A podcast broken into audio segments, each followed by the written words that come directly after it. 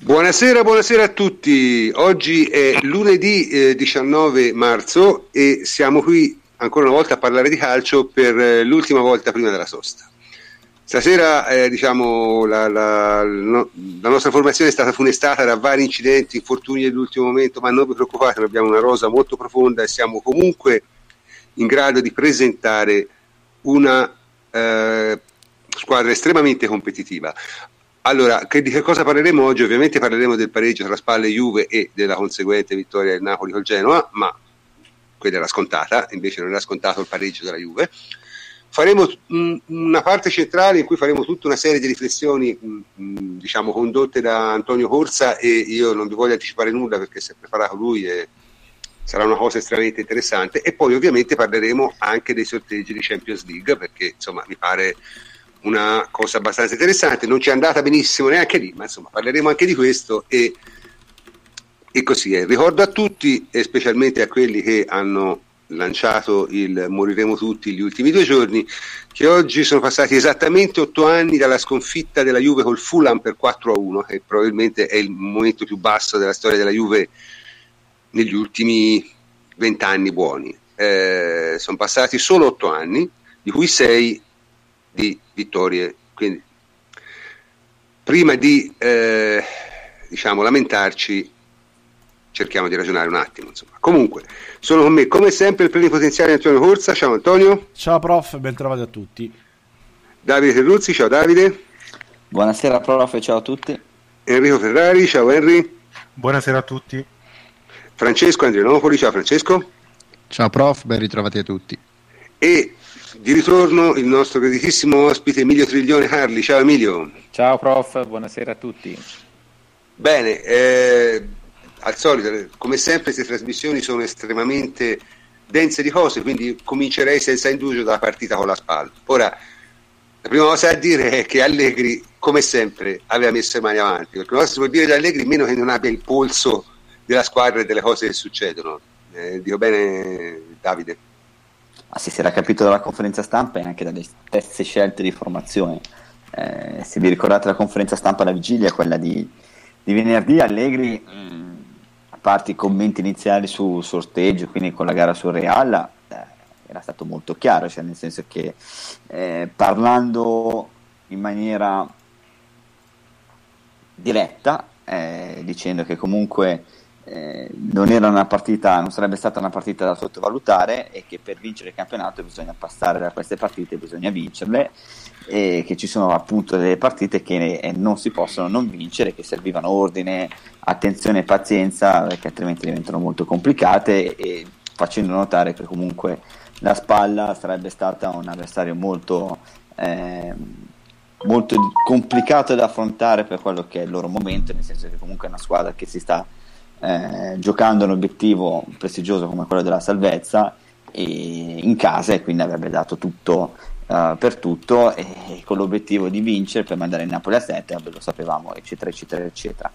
Insomma l'avvertimento era stato chiaro non possiamo pensare di andare lì e di aver vinto è l'ultima partita di questo ciclo bisogna vincere e queste sono le partite eh, che ti fanno vincere anche il campionato e le scelte di formazione sono andate eh, seguendo questo indirizzo, perché comunque Allegri ha schierato dall'inizio quelli che al momento vengono, ripetu- vengono ritenuti eh, gli 11 eh, titolari, con qualche riflessione, perché mancava ad esempio Benatia, ma magari ci sarebbe stato che dire al posto di Matuidi, ma non credo, ma, ma insomma l'intento era chiaro, mettiamo in campo quelli che mi danno maggiori garanzie, anche se magari non sono al massimo della condizione, perché questa è una partita da vincere. Eh, non è andato così, lo sappiamo, eh, però Allegri l'aveva, l'aveva, detto, cioè nel senso occhio, attenzione, è una partita in cui bisogna essere... Eh, come finora è sempre accaduto, avvenuto, bisogna essere molto attenti, bisogna avere pazienza, bisogna essere concentrati. Lo siamo stati per quanto riguarda la fase difensiva di non possesso, perché comunque è stata la decima partita consecutiva senza subire gol, ok che la spalla è un avversario comunque modesto davanti. Eh, sì, comunque però insomma, chiaramente è mancato tanto, è mancato tanto davanti, parleremo dopo, c'è una fase di possesso. Cioè, io, io vorrei ricordare comunque che per esempio il Napoli a Ferrara ha vinto 3-2 con un gol di Ulamme di destro all'86esimo.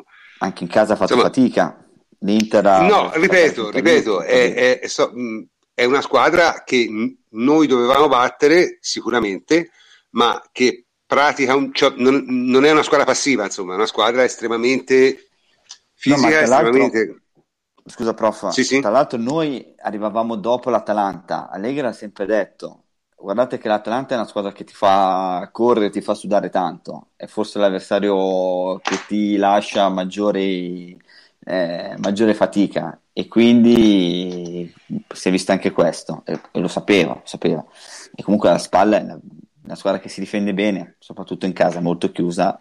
E devi essere bravo tu comunque con la tua qualità a cercare di sì, fare gol. Cioè, parliamoci chiaro, la Juve, vabbè, a parte la tredicesima partita in 40 giorni, ma mh, era chiaramente molto stanca, molto poco ispirata e, insomma non, non, aveva, ma capita a volte, capitò anche due anni fa mi sembra, quando facemmo quella lunghissima rincorsa sul Napoli, poi battemmo il Napoli in casa il mercoledì e il sabato andammo a pareggiare 0-0 a Bologna, Io me lo, me lo ricordo bene quella cosa lì. E, sì, era una partita prima della Champions più o meno simile a questa, più o meno molto simile a questa, in cui c'era una Juve non, diciamo, non sul pezzo. Può capitare, non dovrebbe capitare, ma in 38 partite può tranquillamente capitare e capita. Eh, francamente, diciamo che la spalla ha sfruttato nel modo diciamo, giusto, corretto, quelle che quelle, le cose poteva fare, cioè hanno picchiato come Fabri, 29 falli, sono un'enormità, eh, sono stati il più intensi possibile, hanno corso come pazzi, hanno cercato di cappare tutto, è chiaro, hanno fatto una partita quasi esclusivamente difensiva, ma la Juve non aveva proprio la, la, la lucidità per superare sì, quel tipo di muro. Non aveva proprio quella reattività, eh, cioè, il fondo c'era, il fondo atletico c'è, eh, si è visto anche nel secondo tempo, mancava la brillantezza, la reattività, la brillantezza, dal punto certo. di vista psicologico, cioè eh, spesso si vede, cioè Higuain non riusciva a saltare l'avversario, lo vedevi che era un po' stanco, un po' tanto. Idem per dire... Dybala e anche vai, vai. per quanto riguarda tanta cattiveria nell'andare a recuperare i palloni appena persi, ecco. è questione anche di reattività mentale, proprio te ne accorgi quando sei a bordo campo o quando sei sul campo, lo vedi, quando una squadra è in salute da un punto di vista mentale significa non essere stanchi, essere molto lucidi su questo. Eh, a me è sembrato che mh, allora non è la prima volta che vediamo uh, la Juve di Allegri fare questo tipo di partite e capita sempre in periodi particolari dell'anno. Um, io credo che l- il pareggio sia dovuto soprattutto a un, uh, a un calo, se lo così lo vogliamo chiamare, mentale, dove tutti aspettavano la giocata del compagno. Cioè, eh, mi è parso che tutti quanti aspettassero che qualcun altro la risolvesse in qualche modo, eh, tirasse fuori il coniglio dal cilindro. Eh, purtroppo l'unica palla gol della partita vera l'ha avuta Alexandro sul destro e quest'anno Alexandro insomma purtroppo non è nel suo anno migliore eh, e, e la partita è andata via così, mh, mm, con un Higuain che inspiegabilmente a un certo punto ha provato a ha avuto una palla in verticale, una delle poche che gli diamo quest- quest'anno in verticale per puntare la porta e andare a, calciare, invece ha provato a dribblare. Ecco, io mh, mm, se, un, se, faccio una fotografia della partita, mi ricordo questi due, questi due episodi per capire che la Juve non, non, era dentro la partita con tutti gli effettivi. Ehm, poi la Spal ha fatto una partita di grande corsa, di mh, mm, grande fisico, però insomma con, di una modestia disarmante. Eh, vabbè, eh, quello eh, sono. Eh. eh. e quindi ancora di più c'è il rammarico. Insomma, è stata una partita da smadonnare tutta la partita. Questa è la verità perché non trovavamo davvero tre passaggi eh, con, con, logica, ecco, con logica. Perché... Ma guarda, io, io, sono arrivato a una conclusione e, e, questa la dico. Per le squadre dominanti come la Juve, il risultato non dipende dagli avversari, ma solo dal tuo stato di forma. Beh. Cioè, non, non è, è quello che decide. Cioè, se te sei in un momento, se te sei lucido, se te sei oso, vinci, sempre, con chiunque. Se te non lo sei, qualsiasi partita può diventare difficile, specie se le circostanze si verificano in un certo modo. Voglio dire, noi abbiamo fatto altre partite non particolarmente brillanti, le abbiamo risolte con un guizzo di qualcuno. E questa non ci è riuscito, anche perché erano tutti veramente piuttosto giù. Eh. C'è stato solamente, guarda, il momento in cui la Juventus è riuscita ad accelerare per due minuti di seguito è avvenuto dopo il quarto d'ora iniziale, ci sono state le occasioni mm-hmm. maggiori con Douglas Costa che ha accelerato proprio lui, ma spesso succede così, cioè io mi ricordo quello, quello, che diceva Capello anni fa quando era la Juventus, cioè quando vai ad affrontare squadre del genere, spesso nel primo tempo hanno, danno tutto e poi nel secondo tempo calano. Effettivamente anche con la spalla è successo così, perché nel primo tempo comunque praticavano un pressing un po' più alto, cercavano di essere più fastidiosi, eccetera, eccetera. Poi nel secondo tempo si sono solamente difesi, come era giusto fare, la sono calati e noi non siamo riusciti ad avere qualcosa in più perché appunto mh, mm, ci, ci, mancavano, ci mancavano tutto quello che abbiamo detto prima. Poi c'è da dire che è capitato anche in un momento in cui non puoi fare turnover davanti, come magari, eh, anche quello, sì, anche quello. magari se tu hai Bernardeschi o quadrato. quadrato, eh, partono loro, poi gli ultimi 20 minuti metti da Douglas Costa e vinci la partita. Eh, certo. che Douglas Costa fresco contro la SPAL eh, fa la differenza. Eh, insomma, è stata un, una serie di circostanze che ci hanno portato a, a, a pareggiare questa partita eh, e quindi a portare un risultato negativo. Ma guarda, secondo me, nel senso, mm, è una cosa va, va, un po' giudicata esattamente per quello che è. Purtroppo anche gli infortuni, ok, quadrato probabilmente è una cosa che magari forse la potevi gestire meglio, forse no, questo non lo so. Bernardeschi è proprio un, un, un infortunio traumatico, anche molto sfigato, successo a a, mi sembra tempo scaduto contro il Torino, cioè una cosa proprio assolutamente fortuita. D'altronde il calcio è pieno di queste cose, non c'è molto da fare bisogna, bisogna fare con quello che abbiamo e sperare magari di recuperarli più avanti, questi giocatori, perché non, è il solito, non, in questo momento non c'è nulla che puoi fare se non usare al meglio le risorse. È inutile parlare di chi avresti potuto avere o di chi non avresti potuto avere o chi, di chi dovresti avere, perché non lo puoi avere, quindi è inutile parlarne. Eh, per il resto, boh, non lo so, ripeto, sono partite sono anche difficili da commentare, no? Perché se uno si chiede, ma la Juve dove ha sbagliato? Che ha sbagliato la Juve, Emilio, secondo te? Che avrebbe dovuto fare, date le condizioni? Ha sbagliato, tanto, perché secondo me per, per, quello che è un po' il metodo Allegri non ha fatto la partita, non ha preparato una partita alla Allegri. Cioè questa era una... Mh, una giornata che eh, la SPAL avrebbe giocato in questo modo era abbastanza prevedibile e secondo me ha da una parte rinunciato alla gente da garra. Tipo, questa è una partita che eh, io dopo sette minuti ho rimpianto non ci fosse l'Iksteiner, lo dico sinceramente, perché l'Iksteiner al decimo minuto si sarebbe fatto ammonire perché avrebbe tirato un calcione a schiattarella, come fa in queste partite quando, quando comincia male. e questa era una partita che se anche noi si tirava qualche calcio sarebbe stata arbitrata in modo diverso, secondo me. Invece abbiamo lasciato a loro le botte e a noi le proteste. è stata una partita paradossale dove loro sono stati ammoniti tipo al ventesimo fallo e noi alla ventesima protesta. Quindi eh, è stata la prima partita, secondo me, in cui completamente non abbiamo meritato di fare più di un punto. Cioè, anche nelle partite precedenti in cui si era perso pareggiato, secondo me si era fatto sempre meglio dell'avversario.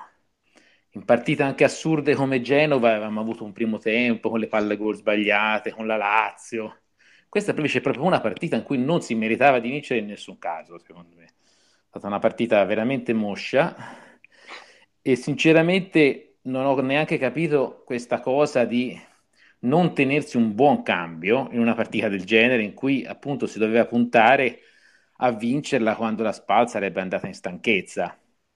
Cioè alla fine abbiamo, eh, invece di mettersi un cambio la, eh, per vincere la partita, abbiamo lasciato il più fuori forma in panchina, che era Mandzukic, eh, che quindi non poteva cambiare la partita. Ci è andato comunque vicino perché sul gioco di testa lui è forte, però non è bastato. Eh, quindi secondo me eh, è una delle rarissime partite che Allegri non ha preparato secondo il canovaccio, che in queste partite prevede quello di pareggiare l'intensità, di, di giocare anche un po' più provinciale. La Juve non ha giocato da provinciale stavolta, la Juve ha aspettato Sorniona considerando che eh, Costa, Higuain e Dybala erano perlomeno in, in, in, una forma diciamo di ottimismo mentale, erano positivi anche se erano stanchi. E praticamente non ha funzionato, ma ripeto, io è la prima partita che non vedo nessun evento sfortunato. È proprio andata meritatamente così. Può capitare comunque in Assolutamente che può capitare. L'ha spiegato Davide. Per tenere alta l'attenzione, ha detto Allegri ha messo i migliori possibili.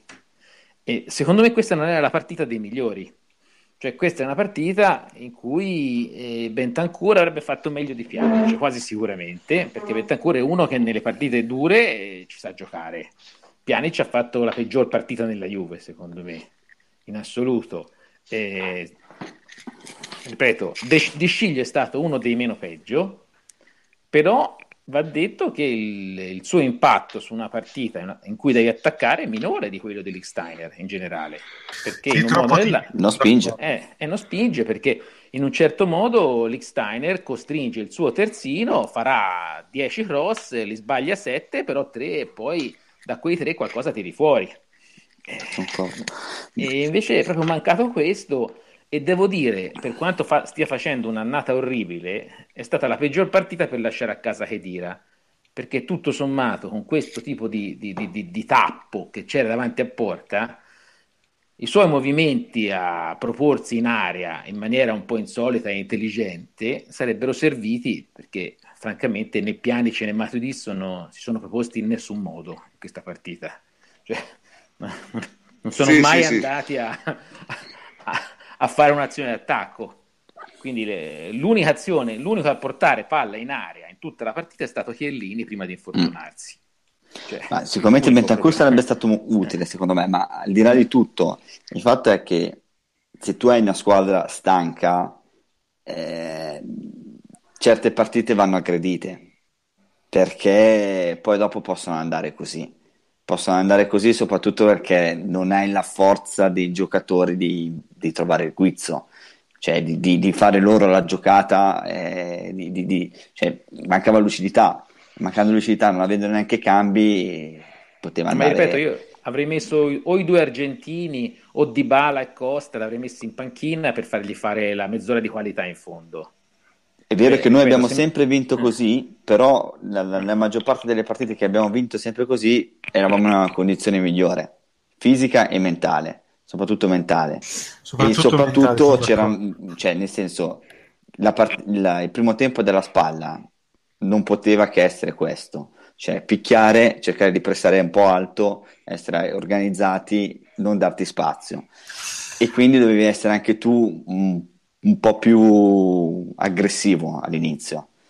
Non pensare tanto prima o poi qualcosa succede, perché eh, se non hai le forze per farlo, non, non succede, cioè, perché poi dopo no, no, cioè, Di Balla non ce la faceva, quindi neppure, eh, Luca Costa non aveva neanche lui, eh, e, e, tenuto in campo Alexandro quando era il peggiore in campo, insieme a Pjanic, perché rispetto alla Samoa può boh, fare una, una avere una progressione, inventarsi qualcosa, eh, però tutto questo non è successo, eh, capita, capita però in queste partite, cioè, se pensiamo anche alle prossime future, è, è, è, meglio comunque cercare di avere una partita un po' più aggressiva per, uh, per non avere sempre il problema di avere il secondo tempo in cui sei 0-0 e devi cercare di vincere. Ma Davide, sì, è emblematico è il, è, sono i primi sei minuti di gioco dove la Juve non tocca per niente mm. palla, subisce ba, sei minuti, ha tenuto palla alla spalla e noi abbiamo aspettato che qualcosa succedesse per poi rincominciare. Anche nei, sì, sì, proprio nel proprio, pressing e nel giro palle dei tre difensori eh, io, con gli attaccanti passivi. Chat, cioè, proprio nulli, passivi, cioè, aspe- tu, ognuno aspettava la giocata del compagno o la corsa del compagno poi magari Forse... nel secondo tempo qualcosa è successo, però non basta, non è bastato. Eh. Cioè, il problema secondo me è che non la, la squadra cioè nel senso che se non sei nel massimo delle condizioni devi cercare di fare bene all'inizio, indirizzarla, perché poi dopo se li indirizzi va in discesa. invece così te la trascini e se poi dopo non hai le forze per fare qualcosa e non hai neanche soluzioni alternative, mm, lo 0-0 eh, ci sta. Eh, ma soprattutto come dice Emilio, cioè, alla fine se non ti sei tenuto il cambio per spaccare eh, la partita, esatto. allora parti forte eh, e basta. Sì, ma non, non, avevano, cioè proprio ieri sera, non, sabato sera non, non c'era, tra l'altro era giocato mercoledì, anche lì non si capisce perché si sia dovuto giocare di sabato, vabbè, ma sono tutte storie un po' strane. perché avevano già fatto prima e non hanno eh, cambiato. Eh, avevano eh, già fissato così gli anticipi prima che venisse stabilita la data del recupero. Non, non lo so, io, eh, qui, qui, chiedono se abbiamo imparato qualcosa da questo pareggio. Io non credo ci sia nulla da imparare da questo pareggio, nel senso è, è, è chiaramente episodico, nel senso, non, non, nel senso che sia stato sfortunato, ma nel senso che nel momento, cioè la Juve era in un momento tale, secondo me, soprattutto mentale, più, più che fisico, è arrivata proprio alla fine di questa cavalcata, in cui era estremamente difficile, secondo me, fare diversamente. Ci potevi anche riuscire, ma quello sì sarebbe stato casuale. Cioè la partita di ieri se la vinci, la vinci per un episodio, veramente un episodio a favore. Chiaro? È una partita molto simile a quella che abbiamo giocato col Chievo, solo che il Chievo sono stati dei pazzi loro e si sono sconfitti da soli. La Spal non si è sconfitta da sola, ma è una partita molto simile. Ecco, il Chievo eravamo più o meno in questa condizione. Eh, semmai ci si può chiedere come mai siamo in questa condizione. In questo caso qui è abbastanza spiegabile perché abbiamo giocato veramente tanto e fatto un sacco di partite veramente a alta intensità e veramente complicate. Insomma, so, solo le, le, le, le, due partite che hai dovuto fare con l'Atalanta, son, quelle valgono come eh, sei partite di campionato, le due con l'Atalanta, e quella col Tottenham ne vale come quattro da sola. Quindi diciamo che abbastanza complesso, era abbastanza complesso secondo me fare fare meglio di così, chiaro, solito, poi anche una questione di fortuna, giochi la spalla in casa, anche in queste condizioni vinci, giochi a Ferrara, in queste condizioni pareggi, cioè che poi alla fine per quanto si va a guardare il singolo, il risultato della singola partita è sempre abbastanza casuale, cioè dipende anche da fattori che sono per certi versi incontrollabili. Tutto qua. Comunque, Francesco, se non sei ancora intervenuto, ti volevo fare intervenire sulla partita. Te che ne pensi? Penso tu sia d'accordo con quello che è stato detto più o meno? Sì, sì, assolutamente. La partita in sé non avrebbe niente di, eh, niente di indimenticabile, sarebbe una, una norm- un normalissimo, noiosissimo eh, 0-0 che succede in mille campionati. Il problema Scusate, è che... mi, mi, mi, dice la regia che devo fare una correzione eh, mi dicono che non è vero che la Spalla ha fatto 29 falli, io non ho avuto modo di controllare personalmente, però diciamo mi arriva da, da, una fonte assolutamente attendibile, quindi la devo ripetere, e pare che la colpa sia stata del commentatore di Premium che ha, si è confuso e ha sommato i due falli, pare ne abbia fatti 16 soli, mi paiono pochi 16 a quello che ho visto, però così mi dicono e io mh, mm, ho il dovere di correggermi, insomma, scusami Francesco, vai avanti. No, niente, stavo dicendo che la partita in sé non ha niente di straordinario niente di indimenticabile. È una squadra stanca contro una squadra motivata. Eh, quello che la rende particolare è che, eh, visto il momento in cui è arrivata, eh, la gente è impazzita come se fosse una finale di Champions. Però, eh, ricordiamolo per i meno fortunati, non è una finale di Champions è una partita in trasferta quando hai 4 punti di vantaggio sulla seconda e quindi può succedere che eh, la somma di tutte le cose che avete detto voi porti a uno 0-0 senza sostanzialmente tiri in porta o con pochissime grandi occasioni. Tutto qua. Per fortuna non era una finale di Champions, altrimenti avremmo perso. Ah, certo, certo, certo, certo. No, vabbè, io ritengo francamente che al solito bisogna un po' valutare le cose, come dico sempre io, eh, quando è che il Napoli veramente avrà la possibilità forse di batterci e di vincere uno scudetto? Quando la Spal farà festa dopo aver fatto 0-0 in casa con Prima no. Perché la vera differenza è questa, no? Cioè lo Spal non giocherà mai una partita del genere contro il Napoli, ma non perché non ma la perché vuole non fare. puoi festeggiare. perché non puoi festeggiare, perché non ti viene. Ti vengono a cercare a casa se festeggi un pareggio contro il Napoli. Cioè... Ma non è quello, è che in realtà non ti viene di, di festeggiare un pareggio. Cioè, onestamente, non mi verrebbe neanche a me di festeggiare un pareggio col Napoli, capisci? Festeggiare un pareggio con la Juve è un pareggio con la Juve, salva la stagione, capito? Infatti eh, vorrei, vorrei, correggere la mia frase precedente, non era una finale di Champions per noi, per la esatto. SPAL era la loro finale di Champions, partita in casa contro la Juve, quella era la partita dell'anno. E quindi diciamo è anche normale, ma giustamente quando eravamo più scadenti non ci capitava. Quindi questo è un, è un, è un fatto, diciamo, è, un, è, una conseguenza del dominare, dell'essere prima di tutto la Juve e poi di essere la Juve che in questo momento domina. Perché c'è anche questo fattore, perché francamente dopo sei campionati e tre Coppa Italia di fila, probabilmente insomma eh, per gli avversari eh, vedono i fantasmi tutte le volte che, che, che vedono bianco-nero, è anche normale che sia così. E quindi è chiaro che, che, alla fine poi le squadre contro di te giocano in un altro modo. È evidente, mia tutte, eh, per carità di però prof secondo me quella che ha messo Allegri era una formazione che sarebbe buonissima con Real eh? tanto per fare un esempio.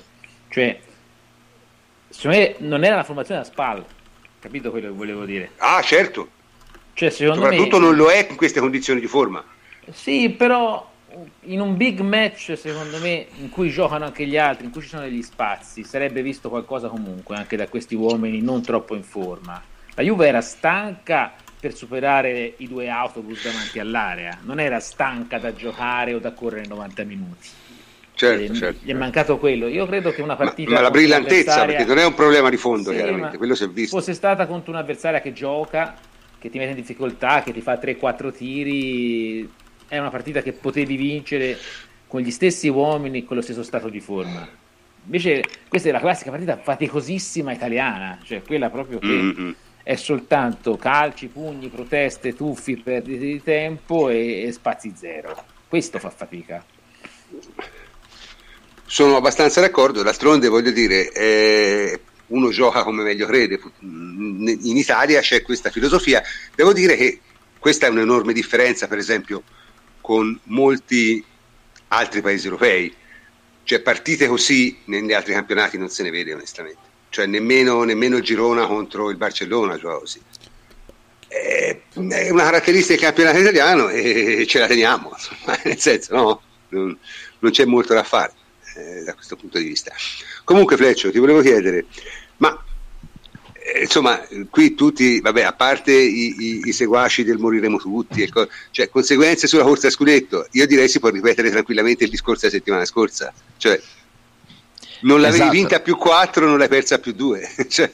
Esatto, anche perché, come ripeto spesso, nel calcio non esiste la proprietà transitiva, quindi non è che se, eh, se batti una grande squadra poi devi battere una squadra scarsa. Può benissimo succedere di battere il Tottenham a Londra e poi di pareggiare con la SPAL, non ci dite di male. E allo stesso modo non è che se pareggi con la SPAL poi eh, vuol dire che non riesci a battere eh, il Milan e il Real Madrid. Eh, non, ha, eh, non c'è nessun collegamento tra le varie partite, ogni partita fa storia a sé e dipende non dal valore assoluto o non solo dal valore assoluto delle due squadre, ma anche dalle condizioni in cui arrivano, dalle rispettive stati di forma, motivazioni, giocatori in campo, eccetera, eccetera, eccetera. Quindi il campionato è ancora tutto da giocare come lo sarebbe stato se fossimo rimasti eh, a più 4 e come era quando eravamo a meno 4. Eh, arrivano adesso due partite di, con un'incidenza superiore alle altre. Ecco, se una partita a marzo con la SPAL eh, a Ferrara eh, è una partita sostanzialmente di scarsa rilevanza, ecco, due gare in tre giorni in casa contro Milan e Real Madrid eh, hanno un'altra rilevanza e anche un'altra, eh, un altro impatto sulla, sulla, psicologia dei giocatori e su come affronteranno poi i il resto della stagione, stagione certo, certo, certo, certo, Anche, certo. Perché, anche perché quella col Milan è l'ultimo scoglio veramente di un certo livello tra qui e la sfida che sarà sfida scudetto col Napoli. Penso anche io, sì. Comunque, vediamo, vediamo un po' come cosa succederà. E io ripeto, mh, mm, ricapitolo per i, per i nostri ascoltatori, siamo a nove giornate dalla fine, la Juve ha due punti di vantaggio, deve giocare lo scontro diretto con Napoli in casa e ha vinto quello fuori. Insomma, francamente io fossi nelle condizioni del Napoli non starei tanto bene, ecco, cioè se la Juve fosse al posto del Napoli io non mi sentirei così tranquillo di vincere lo scudetto. Questa Juve, eh, cioè se te inverti le posizioni e le cose, questa Juve contro questo Napoli, due punti dietro, scontro diretto perso in casa e scontro diretto da giocare fuori, io direi ma, insomma. E, ma il Napoli ma è anche perché... posizione da 28 anni. Cioè, questo esatto. detto. Questo però, è, però è nella migliore situazione, quindi non può essere di cattivo umore. Beh, però no, non, no, no, stia, non, non, è che stia facendo tremare il mondo il Napoli, eh. cioè, no, premesso, no, ma è, ma è la sua che... migliore occasione da, da, da, da sei lustri. Cioè, sì, sì, sì, ma infatti io... In questo posso... momento, quindi... È... Io ho sempre fatto i complimenti al Napoli per la stagione che sta facendo e continuerò a farli anche se dovesse perdere tutte le partite da qui alla fine. Però va detto che in questo momento il Napoli non sembra una squadra anche eh, rinvigorita dal fatto che la Juve ha perso punti eh, in una partita inopinata. Cioè, eh, la partita col Genoa, il Napoli l'ha affrontata praticamente a porte chiuse perché i tifosi non sono andati alla partita, sono, hanno fatto tipo 18.000 paganti, eh, con scarsissima eh, diciamo così, tensione emotiva e, e rabbia agonistica eh, giocando un calcio abbastanza sciapo e, e, e, blando rispetto ai loro standard, quindi insomma eh, il Napoli non è nella migliore condizione per fare un'impresa e ribaltare, ribaltare i, i, valori in campo. Poi tutto può succedere perché la distanza è minima e basta scivolare un attimo e, e, e uno passa davanti all'altro, però ecco le condizioni oggettive sono queste. Sì, sì, no, ma questo sai, i, i, i nostri tifosi sono diciamo estremamente più paranoici della media. È, è, una, delle cose, è una delle cose che non capirò mai, ma eh, è una cosa che ci portiamo dietro, diciamo, storicamente, teniamocela e fine del discorso, d'altronde c'è anche poco da fare. Insomma, di questa partita secondo me ne abbiamo parlato anche troppo, onestamente, eh. non era una partita che ci... Eh, in qualche modo meritava forse tutta questa attenzione. Eh, ci saranno partite più importanti nel futuro e parleremo probabilmente di quelle. Comunque, adesso direi di passare al, al secondo argomento. Il secondo argomento, ma abbiamo deciso di fare una riflessione un po' globale, no? perché ci sono state un sacco di, di, di, di in questi due giorni, un sacco di, cose che sono venute fuori, ovviamente sui, sui social e, e, per quanto io disprezzi diciamo, l'informazione fatta dai social, eh, indubbiamente costituiscono in qualche maniera un, un, un, termometro abbastanza indicativo del fallimento del nostro sistema educativo. Insomma. Disprezzi Però, la mia Twitter list, di la verità, prof. No, io penso che la tua timeline sia qualcosa tipo, cioè nel senso, c'è veramente una collezione di casi umani da, da, da, da paura l'ho detto, te, te, te e, e, e, Francesco a volte mi sembrate quelli che fanno collezioni di feti di animali nei barattoli. Cioè, questa cosa, diciamo, magari interessante, magari eh, scientifica, ma disgustosa. Proprio. E invece Sarà... oggi daremo voce proprio a loro. Daremo, infatti adesso mh, lascio diciamo così, la conduzione a Antonio perché lui che si occupa di questo segmento è, è a piena facoltà di portarlo dove ritiene. Vai Antonio. No, vabbè, semplicemente il discorso è questo, Donaldo Sari, che proprio perché, come diceva Fletcher, il pari con la spalla è stato vissuto in maniera probabilmente eccessiva, diciamo così, eh, ci si è lasciati andare appunto a ogni tipo di considerazione possibile eh, ho colto l'is- l'ispirazione perché eh, la trovo in queste cose io. Eh, mh, ho pensato di scriverci appunto un long form per dire la mia, fare un po' di fact checking, eccetera. Ehm, ne ho parlato anche con alcuni della radio, alcuni compagni della radio, anche altri extra radio, Pergolizzi, Ravati, Azzolini, Juventus, che ringrazio per la discussione. E comunque, diciamo che stasera vi vorrei sfruttare per quel pezzo che devo fare. Quindi eh, facciamo questo esperimento, andiamo un pochettino fuori scaletta per mettere in piedi una prima discussione su Allegri, sul lavoro che sta svolgendo. Dimmi, prof. Te sai che mi devi dare 5 minuti perché devo blastare. Sì, sì, sì, ci arriviamo. Ci cioè, ci arriviamo, ci arriviamo. Sul lavoro che appunto sta svolgendo Allegri, sui risultati che ha ottenuto, no? per arrivare poi alla fine a una riflessione, tanto poi sarà il tema dei prossimi mesi, sul come migliorare questa Juventus. Eh, ma ci arriviamo per, per gradi, dai, non, non, vado oltre. Partiamo direttamente, eh, andiamo con ordine, partiamo dai numeri. Allora, da una prima lettura dei, dei numeri, dei, degli stessi, ad esempio, io vi propongo questa riflessione che mi hanno fatto, che faccio anch'io e ne discutiamo. Allegri potrebbe essere scambiato come lo Zeman bianconero. Aspettate, la, la, concludo perché ho detto questo, perché siamo a 67 gol in 29 partite, che è un record da 58 anni a questa parte della Juventus, perché è il miglior attacco del campionato ovviamente, eh, ma non solo perché in 143 partite di campionato nelle quali ha allenato la Juve finora ha segnato 291 reti, che significa tradotto 2 gol a partita, 2 gol e spicci, quindi più di 2 gol a partita. E questa è la media gol più alta di un allenatore nella storia della Juventus, superiore anche alla media che già era alta, molto alta di Conte. Quindi vado con le domande. Iniziamo dalle prima, no? Si può conciliare, si possono conciliare questi numeri con la teoria molto in voga nella mia timeline per cui Allegri sarebbe un difensivista? Io ve la pongo proprio come domanda, poi tanto la mia la, la dirò a, a ruota, però non so ma, chi, vuole, chi, vuole, cominciare a, ma, a rompere il ghiaccio.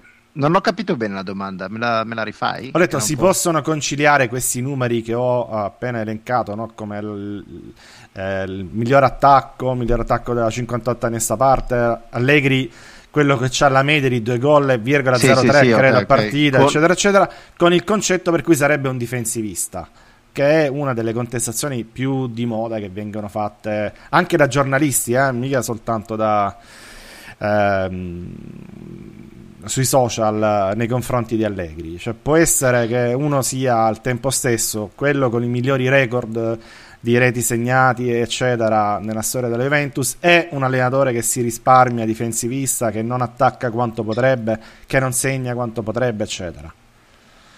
Ma prima bisognerebbe mettersi d'accordo su cosa si intende per, difes- per difensivista, cioè, eh, direi. Eh, eh, perché ci sono varie accezioni possibili, perché eh, difensivista può essere quello che eh, schiera un sacco di difensori e pochi attaccanti e questo non, è, non, non, va bene certo per Allegri perché gioca sempre con molti giocatori offensivi, eh, difensivista può essere quello che crea poche occasioni da gol rispetto alla, a, alla mole di gioco e eh, ai, alla partita e, e, neanche questa si attaglia perché Allegri è estremamente efficiente e quasi sempre la sua squadra crea molte più occasioni da gol di quelle degli avversari. E si può dire che è un allenatore e in questo senso io posso anche essere d'accordo speculativo piuttosto che difensivista cioè lui costruisce la partita sull'avversario piuttosto che su principi di gioco uh, propri e immutabili. Questo lo si può dire, però speculativo non vuol dire difensivista. Ci sono fior di allenatori che costruiscono la partita sull'avversario e sulle debolezze dell'avversario. Ma se, secondo me è, è, è, la differenza fra allenatori. Allora, ci sono, io divido le, le, le, gli allenatori in, in diverse categorie. No? Ci sono gli allenatori reattivi e gli allenatori proattivi. All'interno degli allenatori proattivi ci sono allenatori schematici e allenatori diciamo più, più liberi. Allora, tanto per fare un esempio, tipico esempio di allenatore proattivo schematico, Sarri. Sarri, Conte sono due allenatori proattivi ma schematici tipi esempi di allenatore proattivo non schematico è il Peppe Guardiola che notoriamente non ha schemi offensivi. Cioè, facciamola, facciamola più semplice per chi ci ascolta. Significa proattivo che non si basa sull'avversario, quindi fanno è lo stesso di gioco, reattivo, esatto, di lo stesso tipo di gioco a prescindere dall'avversario. Esatto, ecco, perché questa è una cosa che il, il, popolo forse non conosce, ma Guardiola non usa schemi offensivi e, e questo non è che lo dico io, eh, lo dice lui e lo dicono i suoi giocatori e i suoi ex giocatori anche su YouTube c'è un bellissimo video di Henry, Thierry Henry uh-huh. che lo spiega, lo spiega proprio benissimo. Eh, se non ci credete andate a sentire lui, ecco tutto qua. Allenatori invece reattivi sono anche loro si dividono tra allenatori diciamo schematici e allenatori non schematici, un allenatore reattivo schematico è Gasperini. Gasperini è un allenatore reattivo ma schematico. E o anche Murigno. Anche Murigno, allenatore reattivo ma schematico. Allegri è un allenatore reattivo non schematico, molto semplice. Cioè in cui contano i principi di gioco ma non gli schemi. E i principi di gioco sono di solito modellati sull'avversario che hai davanti. Alla fine va tutto bene. Quello che conta sono i risultati. Chiaro? Entriamo nel dettaglio sempre di questi numeri. Perché la Juventus è solamente. Eh, qua preparati, prof, perché io la blastare. No, vabbè, quello... eh, la Juventus è a leggere i numeri un pochettino più dettagliatamente per chi li tratta, per chi li ama. Ehm, solamente la quarta squadra per numero di XG complessivi della Serie A ma è la prima per numero di gol segnati. L'XG sono le occasioni da gol potenziali create durante una partita, no? Quindi c'è la Juventus cosa vuol dire? Che produce poco, calmo, calmo ringhiare. Cioè la Juventus produ- produce poco e segna molto. Quindi eh, come va letto questo dato? Perché questo è un, è un, cavallo di battaglia di diversi, io ho letto in, uh, in Twitter list e anche in, in, alcuni siti. Quindi secondo alcuni significa che gli, fuori, gli attaccanti fuori classe della Juventus stiano overperformando, cioè stiano facendo più di quanto normale, tra virgolette, siano un'anomalia eh, in questo senso eh, e stiano quindi tenendo a galla la Juventus e quindi anche Allegri, proprio con questa over performance. Secondo altri, invece, se creassimo lo stesso numero di occasioni delle altre big, ad esempio del Napoli di Sarri per fare un nome, con questa efficienza offensiva segneremmo molti più gol e saremmo ancora più forti, più, più, eccetera, più bionici, eccetera.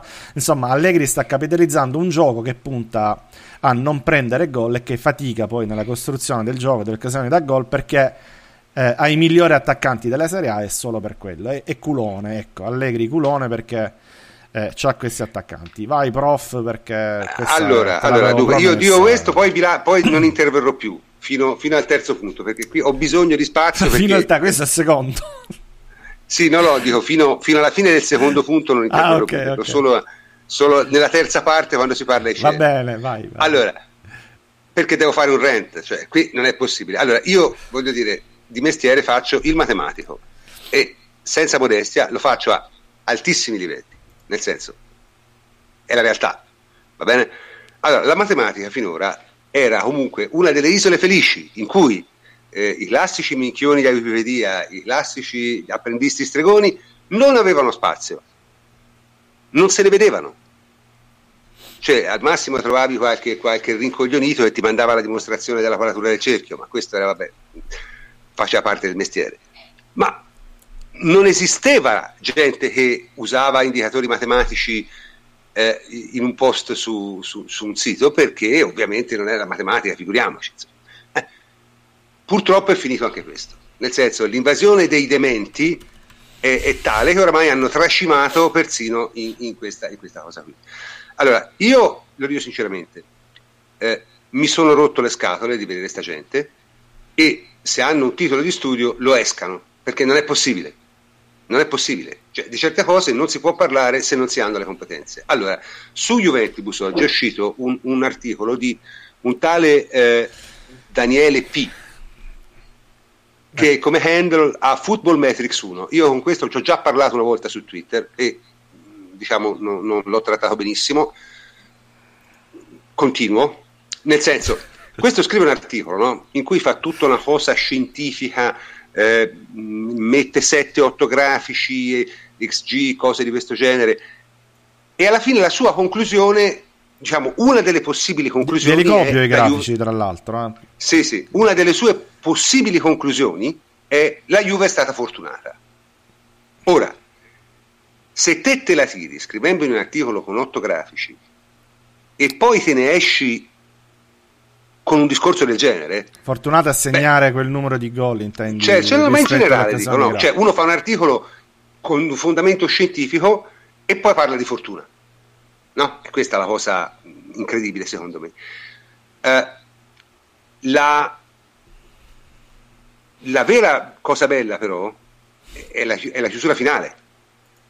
eh, seguiamo i numeri e la risposta è servita. Ora io li potrei presentare dei numeri, per esempio alcuni numeri irrazionali, molto irrazionali, che se lo trovano lo inseguono con un bastone, perché n- non è possibile, non è possibile. Allora, io spiego un'altra volta a- alla gente quello che, quello che... Allora, come si calcolano gli XG? Gli XG sono, diciamo, lo, lo, dico, lo semplifico, ma insomma si fa per capirsi, sono diciamo, la probabilità che un giocatore medio ha di fare gol tirando da una certa posizione, in modo puramente frequentista, cioè nel senso non è una probabilità, è una frequenza, è il numero di tentativi riusciti sul numero di tentativi effettuati, ok? È una frazione, quindi non è neanche una probabilità, è una frequenza, d'accordo? Allora, è evidente che se te consideri quello che fanno tutti i calciatori in tutti e cinque maggiori campionati, qual è il profilo che ti viene fuori? Quello di un calciatore medio. Medio. Giusto? Certo, certo sì. Eh, voglio dire, questo lo capisce anche un... Lo capiamo anche noi, anche noi, anche no, noi. Ma, voi, ma voi siete di un altro livello, ragazzi. Già siamo avanzati.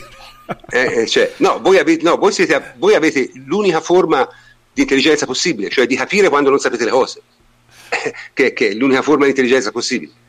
Comunque, il discorso è, viene fuori il profilo di un giocatore medio. Allora è chiaro che se la Juve ha Higuain e Dybala o Messi o Cristiano Ronaldo, tendono a segnare di più del giocatore medio dalla stessa posizione.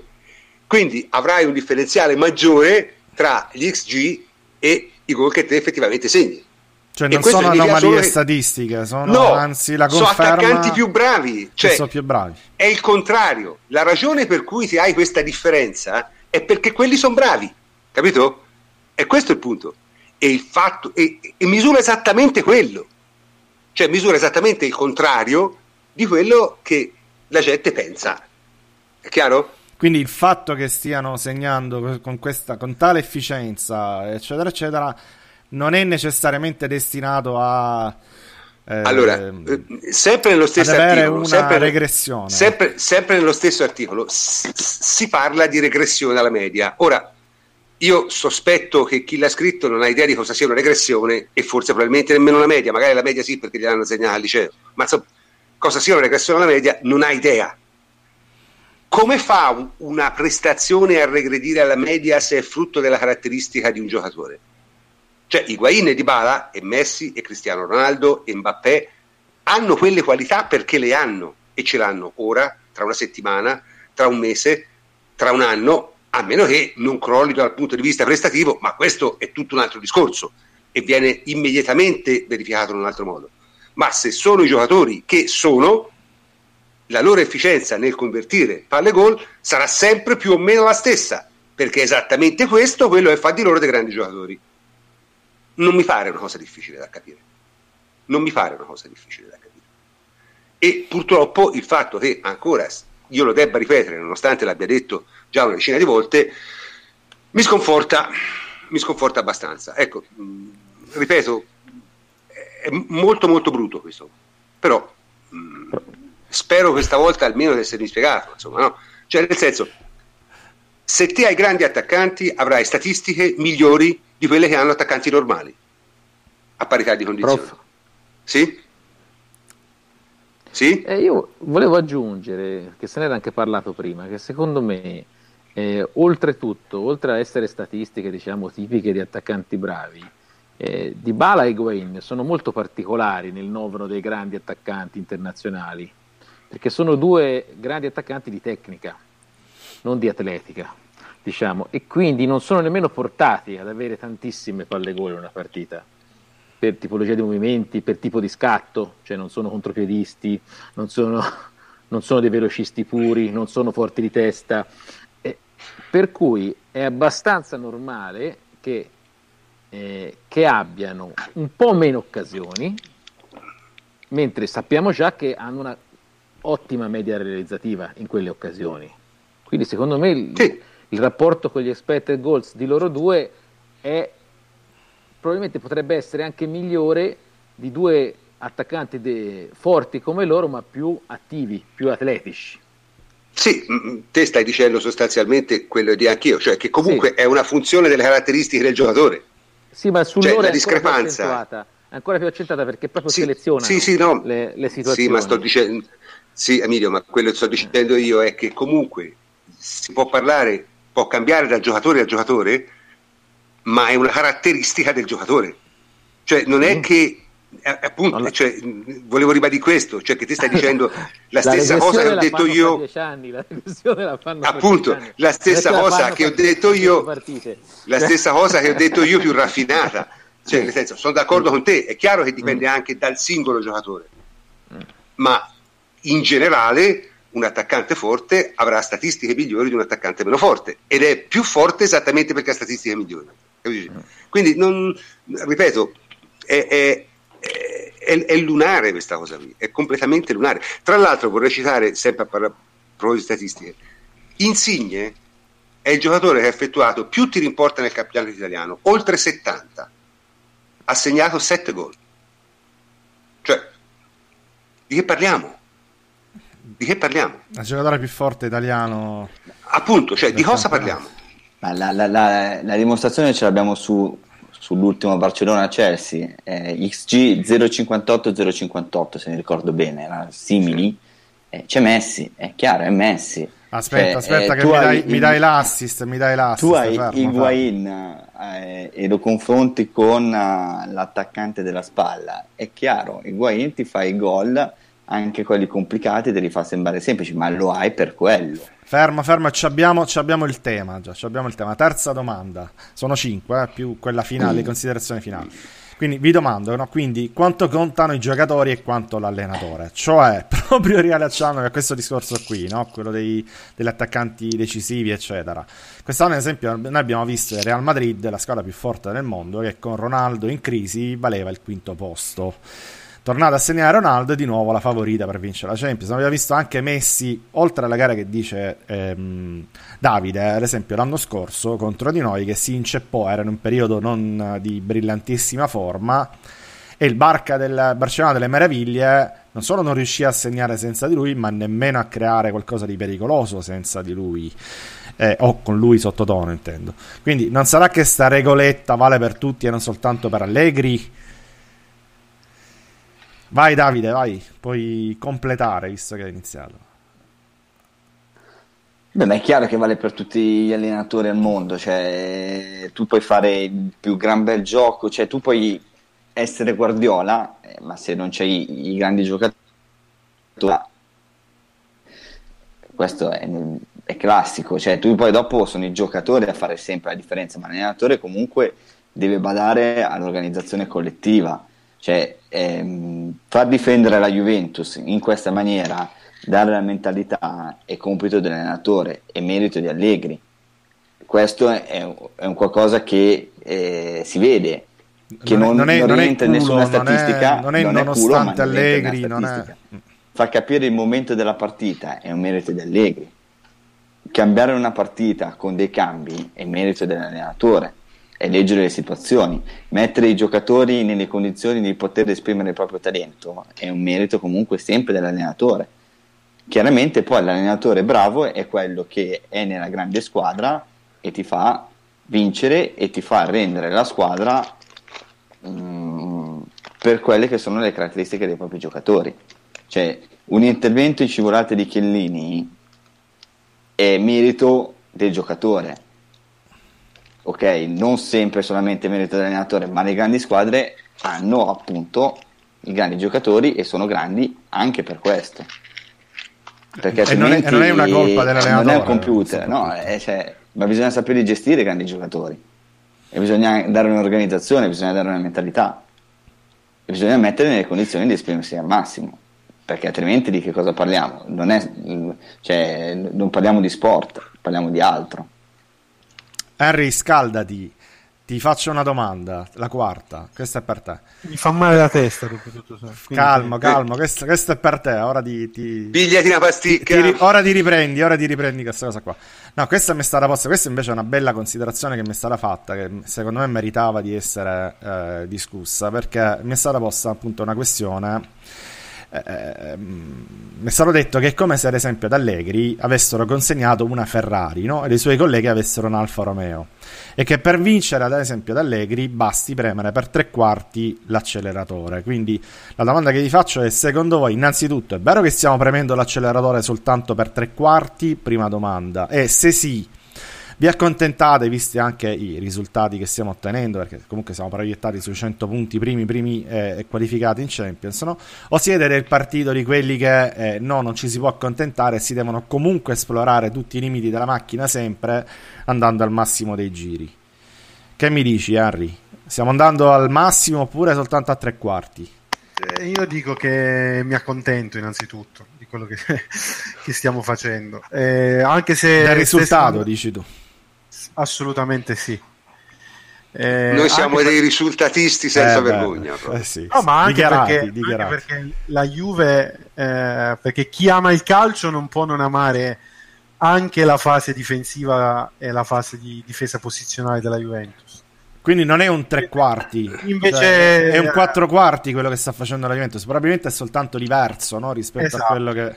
Esatto. Quindi eh, cioè, n- non, può, non, ci si può nascondere dietro eh, altre cose, no? che, che, non sia eh, una squadra che sta andando al massimo o comunque eh, sta performando per quello che, che, serve, che questa è la cosa importante. No? Sì, ma io ritengo... Non per scusate. quanto potrebbe fare, perché magari potessi, potremmo giocare una partita eh, spettacolare. No, la Juve fa la partita e fa il campionato, la Champions che serve fino a questo momento. Qualcuno dice, eh, eh, ma con i giocatori che ha la Juventus qualcosa in più la potrebbe fare a livello mm-hmm. di, di, di, gioco. E, mh, mm, forse è anche vero, però non esiste la prova contraria che questo non porti a dei risultati più negativi. Quindi ma eh, soprattutto poi ragazzi, il compito dell'allenatore non è quello di esplorare i limiti della rosa, eh. il compito dell'allenatore è quello di ottenere risultati con la rosa che gli viene data, che è una cosa un po' diversa. Cioè, Ma poi prof, ent- entro certi limiti c'è la controprova in realtà, perché nella prima parte del campionato esatto. eh, la Juve, esplorati i limiti, è vero. La Juve giocava in modo diverso, gioca- creava molte più occasioni, concedeva molte più occasioni, prendeva tanti gol faceva, prendeva tanti gol e ha fatto bellissime partite molto emozionanti e molto spettacolari come per esempio il 4-2 col Genoa a Genova e poi però ha preso anche, sono rimbarcate sempre a Genova contro la Samp perché cosa succede? Quando aumenti eh, il numero di occasioni in una partita aumenta anche la, la variabilità e, e la varianza del risultato quindi giochi la stessa partita a Genova contro il Genoa e con la Samp con la Juve e col Genoa crei tantissimo, concedi tantissimo e vinci 4-2, con la Samp crei tantissimo ma non segni e poi loro ti purgano nel secondo tempo e idem eh, in casa la con la Lazio. Sarebbe eh, la, ti, la, coperta corta che dici sempre tu. Eh, però ti rispondono che, che, che, Allegri non lo sa fare come lo sanno fare gli altri, come, lo sanno, come lo sanno fare i, gli allenatori che hanno una fase offensiva completamente diversa cioè che difendono attaccando e non come fa Allegri. Eh, ma nessuno, cioè, questa è una, no? a parte, a parte ed Guardiola, è una puttanata, nessuno si difende attaccando. A parte Guardiola, Guardiola non mi risulta di nessun allenatore al mondo che riesca a creare tante occasioni e non concedere tante occasioni. No, no, e a vincere eh, soprattutto. Eh. Ma a, presc- a, prescindere dal vincere o non ah, vincere, no, beh, è, è un alla fine, alla fine nel calcio giocare bene è quello, creare più occasioni di quante tu ne conceda. Poi ognuno può uh, dire io ne creo due e non ne concedo nessuna, oppure io ne creo dieci e ne concedo cinque.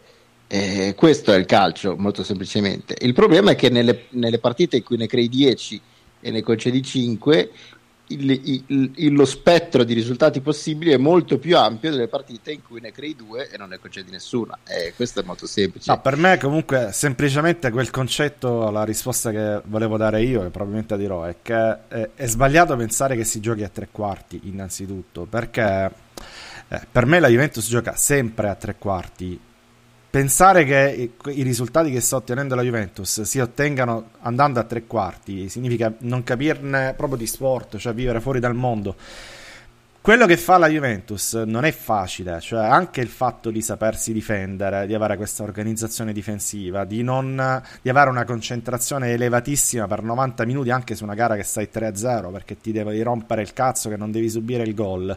Eh, anche, cioè, tutto questo qui eh, non è facile eh, l'avere degli attaccanti che partecipano alla manovra difensiva, quindi eh, insegnare loro a difendere, difendere sull'uomo oltre che di squadra, eccetera, non è facile. Farlo a questi livelli e con i risultati che sta facendo la Juventus non è facile, non è tirare per tre quarti accontentarsi, tenere una, un'andatura, tanto è facile, tanto se la Juve, no, invece è difficile ed è semplicemente un modo magari diverso di giocare, nel senso che si potrebbe come diceva pure, pure Fleccio prima, si potrebbe fare un gioco molto più offensivo e quindi dare l'impressione che eh, si spinga di più l'acceleratore, ma in realtà non è così, è semplicemente la differenza fra gioco offensivo e un gioco invece più equilibrato, più speculativo, eccetera, ma devi comunque sempre dare il 100%, non esistono partite che si vincono se non dai il 100%. Vedi ad esempio la partita con lo SPAL, mi sembra l'esempio perfetto da questo punto di vista. Non sei riuscito a dare il 100% e non hai vinto. Esatto. Però non, scusa, ti, eh. non ti basterebbe il tre quarti. Vai, Però eh, per- Emilio, vai. per quel, per quel tipo di gioco ci volevano i giocatori dell'epoca di Lippi, cioè gli attaccanti come Boxic, come Viali e Ravanelli, cioè per, fare quel tipo di gioco in cui veramente crei tantissimo, si sbagliava un sacco di gol, si prendeva, subi- un, sacco, un si sacco prendeva un gol. sacco di gol, si perdeva anche delle partite assurde, eh, si puntava tantissimo sulle- sul portiere, cioè Peruzzi a quei tempi era impegnato Saracinesca, quanto, Saracinesca. quanto, quanto Donnarumma e, e Andanovic adesso, cioè, per dire, cioè, non era il, port- era il portiere della prima in classifica e aveva da fare 4-5 parate a partita. Cioè, era... Perché la gente, secondo me, il, il vero problema è che gli è rimasto mh, in testa quello che si faceva con Lippi. È Lippi il termine di paragone su cui chi storce il naso critica Allegri e dice che si dovrebbe fare cose diverse, ma è proprio un'altra epoca e ai tempi di Lippi noi eravamo la squadra più poderosa che c'era in Europa per 4-5 anni. Cioè eravamo Per fisicamente 4-5 volte anche rispetto alla Però seconda. Eh? quelli che dicono così non conoscono bene Allegri, perché come ha detto bene Fleccio prima, Allegri è un allenatore che ha provato eh, all'inizio di quest'anno a proporre un calcio un po' diverso da quello de- dello scorso anno. Ha provato Ma a stare sì, un po' più su con, con la linea, ha provato a fare comunque il 4-2-3-1 molto offensivo con i cambi sugli esterni. E l'idea era quella, l'idea iniziale. Poi andremo a discutere come è Sì, stata poi ci... poi- esatto, cioè, esatto, esatto. però Questo- questo Allegri, non si può dire che Allegri non abbia un'idea anche diversa di voler affrontare eh, il campionato e di poterlo vincere. Però mh, alla fine, quando lui poi fa i conti, tira la linea alla fine del girone d'andata più o meno, quest'anno è andato lungo. eh, punta su, su quelli che sono eh, i cardini della squadra che in questo momento finché avrà Chiellini, Barzagli, Buffon eh, e appunto questo modo di difendere eh, così performante difficilmente potrà tornare indietro ma perché poi sono gli stessi calciatori che ti portano a fare quel tipo di scelta Eh, L'ha fatta anche Conte, fine- tra parentesi. la- esatto perché alla fine eh, dove sta la chiave? La chiave è l'equilibrio se tu riesci a trovare l'equilibrio nella qualità, quindi aggiungendo qualità, qualità tecnica, eh, allora puoi, puoi giocare anche un po' più avanti come magari gioca qualche altra squadra in Europa, ma sono altre due o tre che giocano così. Le altre che ci provano magari non vincono un cazzo.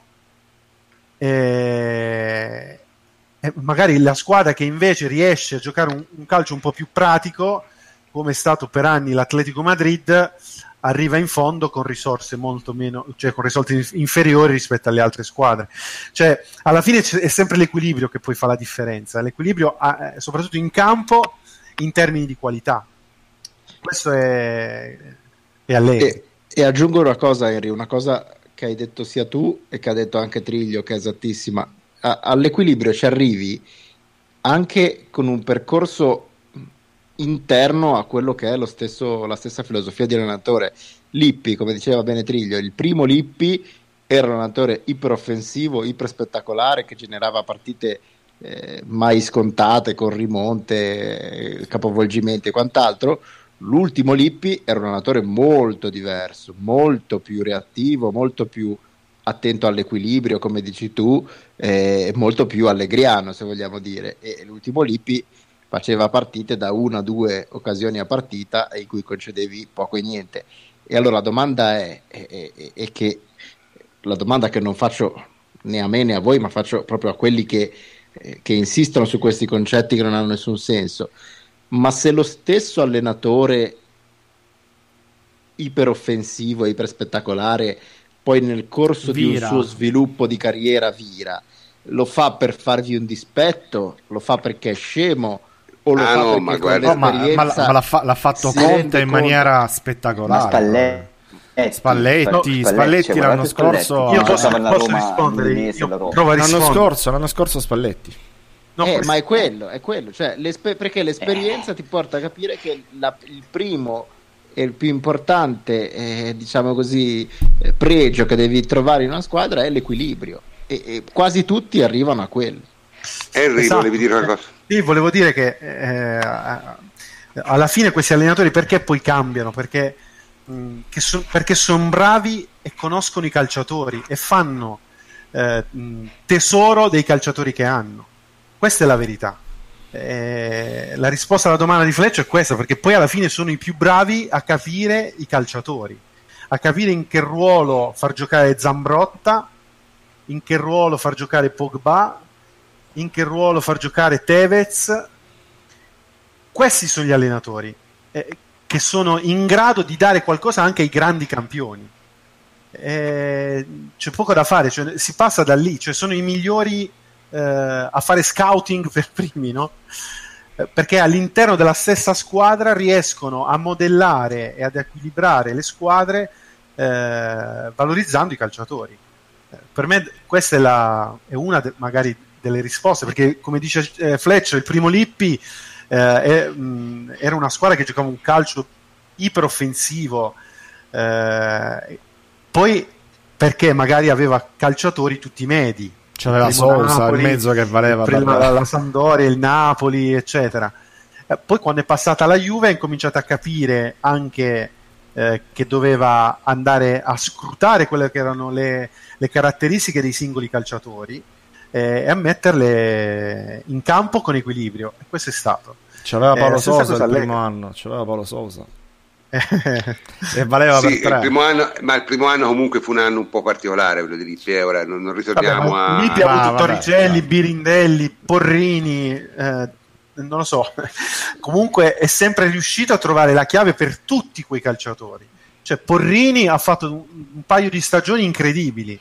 È vero. Eh, Torricelli è MVP della finale perché, perché? Perché lo faceva giocare terzo e mezzo di, di difesa eh, perché lo faceva scalare sempre, eh, lo metteva sempre in coppia con alcuni difensori. Eh, perché sapeva che aveva da una parte grande gamba con Torricelli, e, insomma.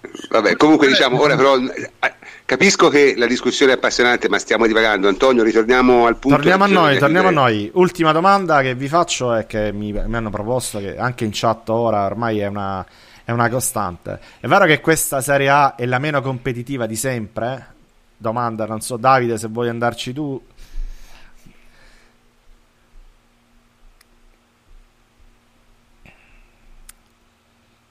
Davide, ci sei?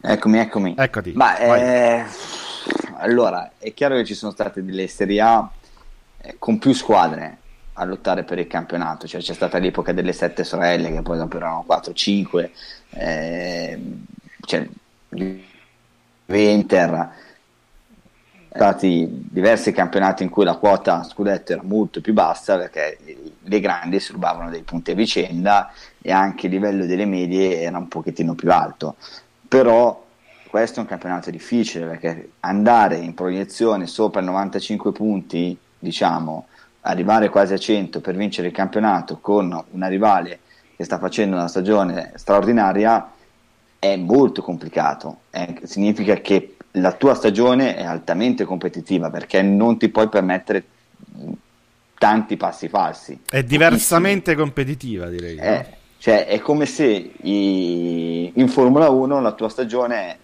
è Hamilton contro Vettel, solo, solo loro due. E spesso è così. E significa che tu devi arrivare al primo o secondo per vincere il mondiale. Non puoi sperare negli altri quasi. E quindi è competitivo, altamente. Non puoi fare non puoi, falsi, si possono non dire altre. Cioè, Cioè, mm, parlare è di. Serie A poco, poco competitiva quando è l'unico campionato fra i cinque maggiori ancora aperto, quest'anno francamente fa ridere. eh. Si potrebbe dire una cosa, semmai, che nel- nell'epoca in cui c'erano 5-6 squadre veramente forti e le, e le squadre medio-basse erano migliori, eh, probabilmente nell'ottica di, di fare una stagione di campionato e coppa era meno grave sbagliare o riposarsi una partita come quella di sabato scorso. Cioè era proprio naturale farle perché stavi su punteggi più bassi e quindi Perché tanto le perdevano questo- tutti i punti. Sì, eh, sì, so. te potevi benissimo. Io ricordo una grandissima Juve di Lippi nel 97 che perse 3-0 in casa con la Lazio. Forse il giorno che ci siamo conosciuti, il prof. Probabile, sì. ma pure con Eh, l'Udinese. Sì, cioè, sì, appunto, perdevi con la Lazio, con, con- con l'Udinese, cioè, e non erano drammi perché era un campionato a punteggio basso, quindi in quel senso le squadre erano più forti, ma non si può dire che il campionato fosse eh, più competitivo, proprio perché non era così ad alto livello. Questo è un campionato in cui non puoi sbagliare praticamente niente. È un campionato in cui io ho sentito troppe critiche, sinceramente, per la prestazione del Napoli col- con, l'Inter eh, la settimana fa, perché ora, sinceramente, non si capisce perché il Napoli dovesse per forza vincere a Milano, anche se era il momento in cui noi si era appena sorpassata. Eh, eh, fa un po' ridere, e quella secondo me è l'unica cosa giusta su cui poi Sarri ha sbracato, ha detto cose di ogni genere, però francamente in un campionato del genere non puoi dire eh, ha perso il campionato perché sei andato a pareggiare 0-0 a San Siro con l'Inter che fece le barricate quasi. Cioè, Sì, no, no, no, Tanto ma- è vero, sì. ma tanto è vero che negli anni c'è anche una, un- diciamo un- una testimonianza numerica in questo. Negli, negli anni 80 e 90 si guardava la media inglese per vedere come stavi andando e se avevi un ritmo da campionato. E eh, in questi anni con la media inglese eh, arrivi a un onorevole quarto posto, forse terzo al massimo, ma lo scudetto te lo scordi se sei media inglese. Quindi questo Ma dimostra non solo la ragazzi, differenza cioè, cioè, la differenza enorme è che la Juve, complimenti, che la Juve ha vinto il, il primo campionato dei suoi sei, mi sembra, a 81 punti, 82, una cosa del genere. Quale cioè- con Conte dici tu, il primo? Sì, ot- 82 mi sembra. Sì, fu bassa, no, no, non ricordo. il- Cioè, una valanga di Ora- bassa prima. 14 pareggi. 14 pareggi. Cioè, ora come ora, se fare. fai 14, 14 pareggi, non entri tra le prime sei. Eh. Beh, Allegri Cioè- ha due su tre li ha, fatti, li ha vinti superando i 90 punti, che nella storia della Juventus sono stati raggiunti soltanto due volte, no? il 91 Ma li supera anche di- quest'anno. I cazzo, Cioè, 102, li supererà probabilmente a tre anni. mi, su dicono, mi dicono 84, mi dicono 84 Eh. Sono sempre, Vabbè, son sempre, son sempre meno, insomma, sono sempre pochi. Ma su questo c'ha ragione Allegri, cioè, tu devi fare i punti che, che bastano per vincere il campionato, che è la cosa più semplice. Cioè, Devi farne uno in più contro- della seconda. Devi fare. E, e comunque, è una grande verità, la- siamo andati a ripescarla oggi. Cioè, il discorso che faceva due anni fa è che pari pari va bene per adesso, ma vale per i prossimi 177 campionati, per sempre. Cioè, il campionato ormai è un cronometro.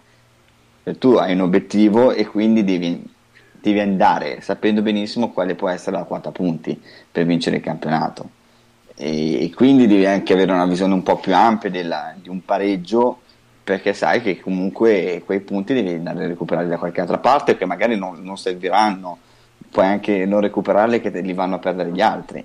Cioè, è un cronometro sul serio e quindi tu devi avere il tuo passo e, e gestirlo. Avere il passo degli ultimi tre mesi eh, significa che vinci tranquillamente il campionato certo. È pacifico. No, ma io, io, io, leggo, io sto continuando a leggere cose abbastanza diciamo non lo fare poi, poi ci riaggiorniamo e eh, poi facciamo un'altra puntata no, con altre dice, 5 domande problem- tanto no no scusa gli spunti te li trovo. il, il, problema, il problema chi fa perdere punti al Napoli. Io vi ricordo che fino a tre settimane fa c'era chi sosteneva senza vergognarsi che, che il Napoli avrebbe vinto tutte, tutte le partite da qui alla fine. Cioè nel senso ragazzi per favore basta basta cioè, eh, abbiate pietà di noi ecco non ci fate sempre dire le stesse cose.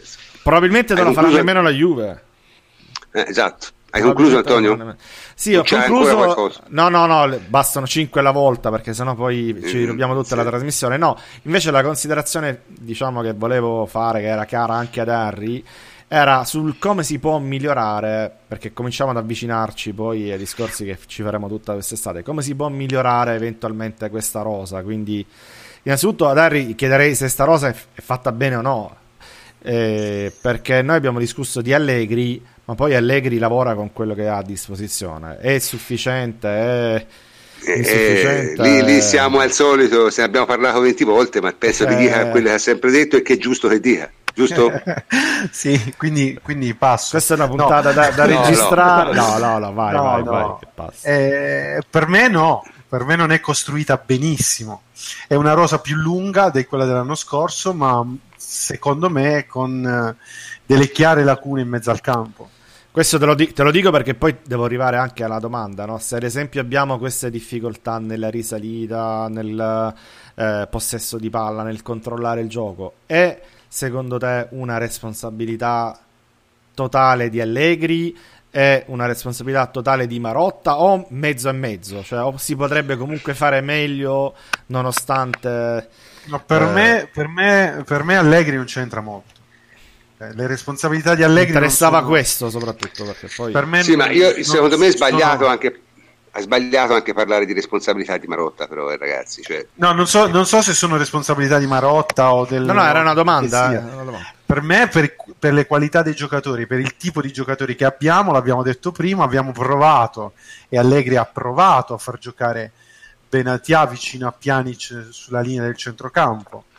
Eh, per lunghi tratti della stagione ha provato con Chedira un po' più libero di andare dove voleva Uh, quindi avere non si, non si poteva fare di, meglio, cioè, magari l'ha fatto male. Questa è una delle eh, contestazioni che gli fanno. No, magari c'è, no, ci sono altri che no, sarebbero riusciti. No, Antonio, non l'ha fatto mm. male. Era questa eh, no, la domanda. Secondo me non, l'ha Beh, non puoi male. pensare di palleggiare in mezzo al campo se non hai palleggiatori. Cioè, eh, adesso cioè, comunque eh, tu hai però Davide, la gente tecnico. Eh, ma infatti io raccolgo il gioco devi palleggiare. Eh. Per cioè, fare quel tipo di gioco. Eh, perché... cioè, avessimo Zonzi per dire eh, avresti preso un altro che comunque ti agevola l'uscita del pallone sa palleggiare meglio rispetto ad altri che abbiamo, meglio rispetto a Matteo Di Chedira per dire. E poi dopo nella costruzione della squadra vai a prendere dei giocatori non seguendo una linea tecnica, tattica ben precisa, cioè la Juventus prende il giocatore fatto, finito nella maggior parte dei casi, nelle altre di talento su cui lavorarci poi dopo è, è, è compito dell'allenatore trovare la quadra, l'abbiamo detto tante volte. Eh e sì, quindi però, però al centrocampo sicuramente noi abbiamo perso qualità perché l'abbiamo persa, l'abbiamo aggiunta in altri settori, ma basta fare il confronto. Uno guarda la nostra eh, sulle fasce e in attacco, pensiamo alla squadra di tre anni fa e poi dopo guardiamo lo stesso centrocampo, facciamo il confronto lì chiaramente il centrocampo è perso anche, un po' anche, anche e perdendo terzini, lì eh, anche terzini eh, poi però, però perdendo lì hai, hai, qualche difficoltà in più a poter comandare il gioco esatto. ad alti livelli palleggiando tecnicamente perché non hai grandissima qualità ai massimi livelli cioè perché sempre grande qualità hai Ma, qualità diverse hai qualità esatto. diverse e quindi io, tu ti adatti a tutte le qualità che hai io dico anche che non è soltanto una questione di eh, qualità, ma di incastri. Cioè, alla fine ci sono giocatori che cioè, l'anno scorso Piani ci ha fatto una stagione incredibile perché? Perché comunque era tra virgolette protetto. Cioè, Pjanic aveva Manzukic che ha fatto per ah, grandi eh, tratti di partite la mezzala sinistra aveva un quadrato a tutta fascia, aveva un Chedira in condizioni fisiche strepitose e lui è riuscito a esprimere il suo calcio. Quest'anno purtroppo siamo costretti a vedere troppo spesso Pjanic fare delle partite fisiche dove gli arrivano gli avversari addosso. Bestemmiare in campo sì, dover, dover coprire e chiaramente per, lui, per lui eh, quello lo, la patisce la partita fisica eh, questo per dire il centrocampo o per dire Pjanic.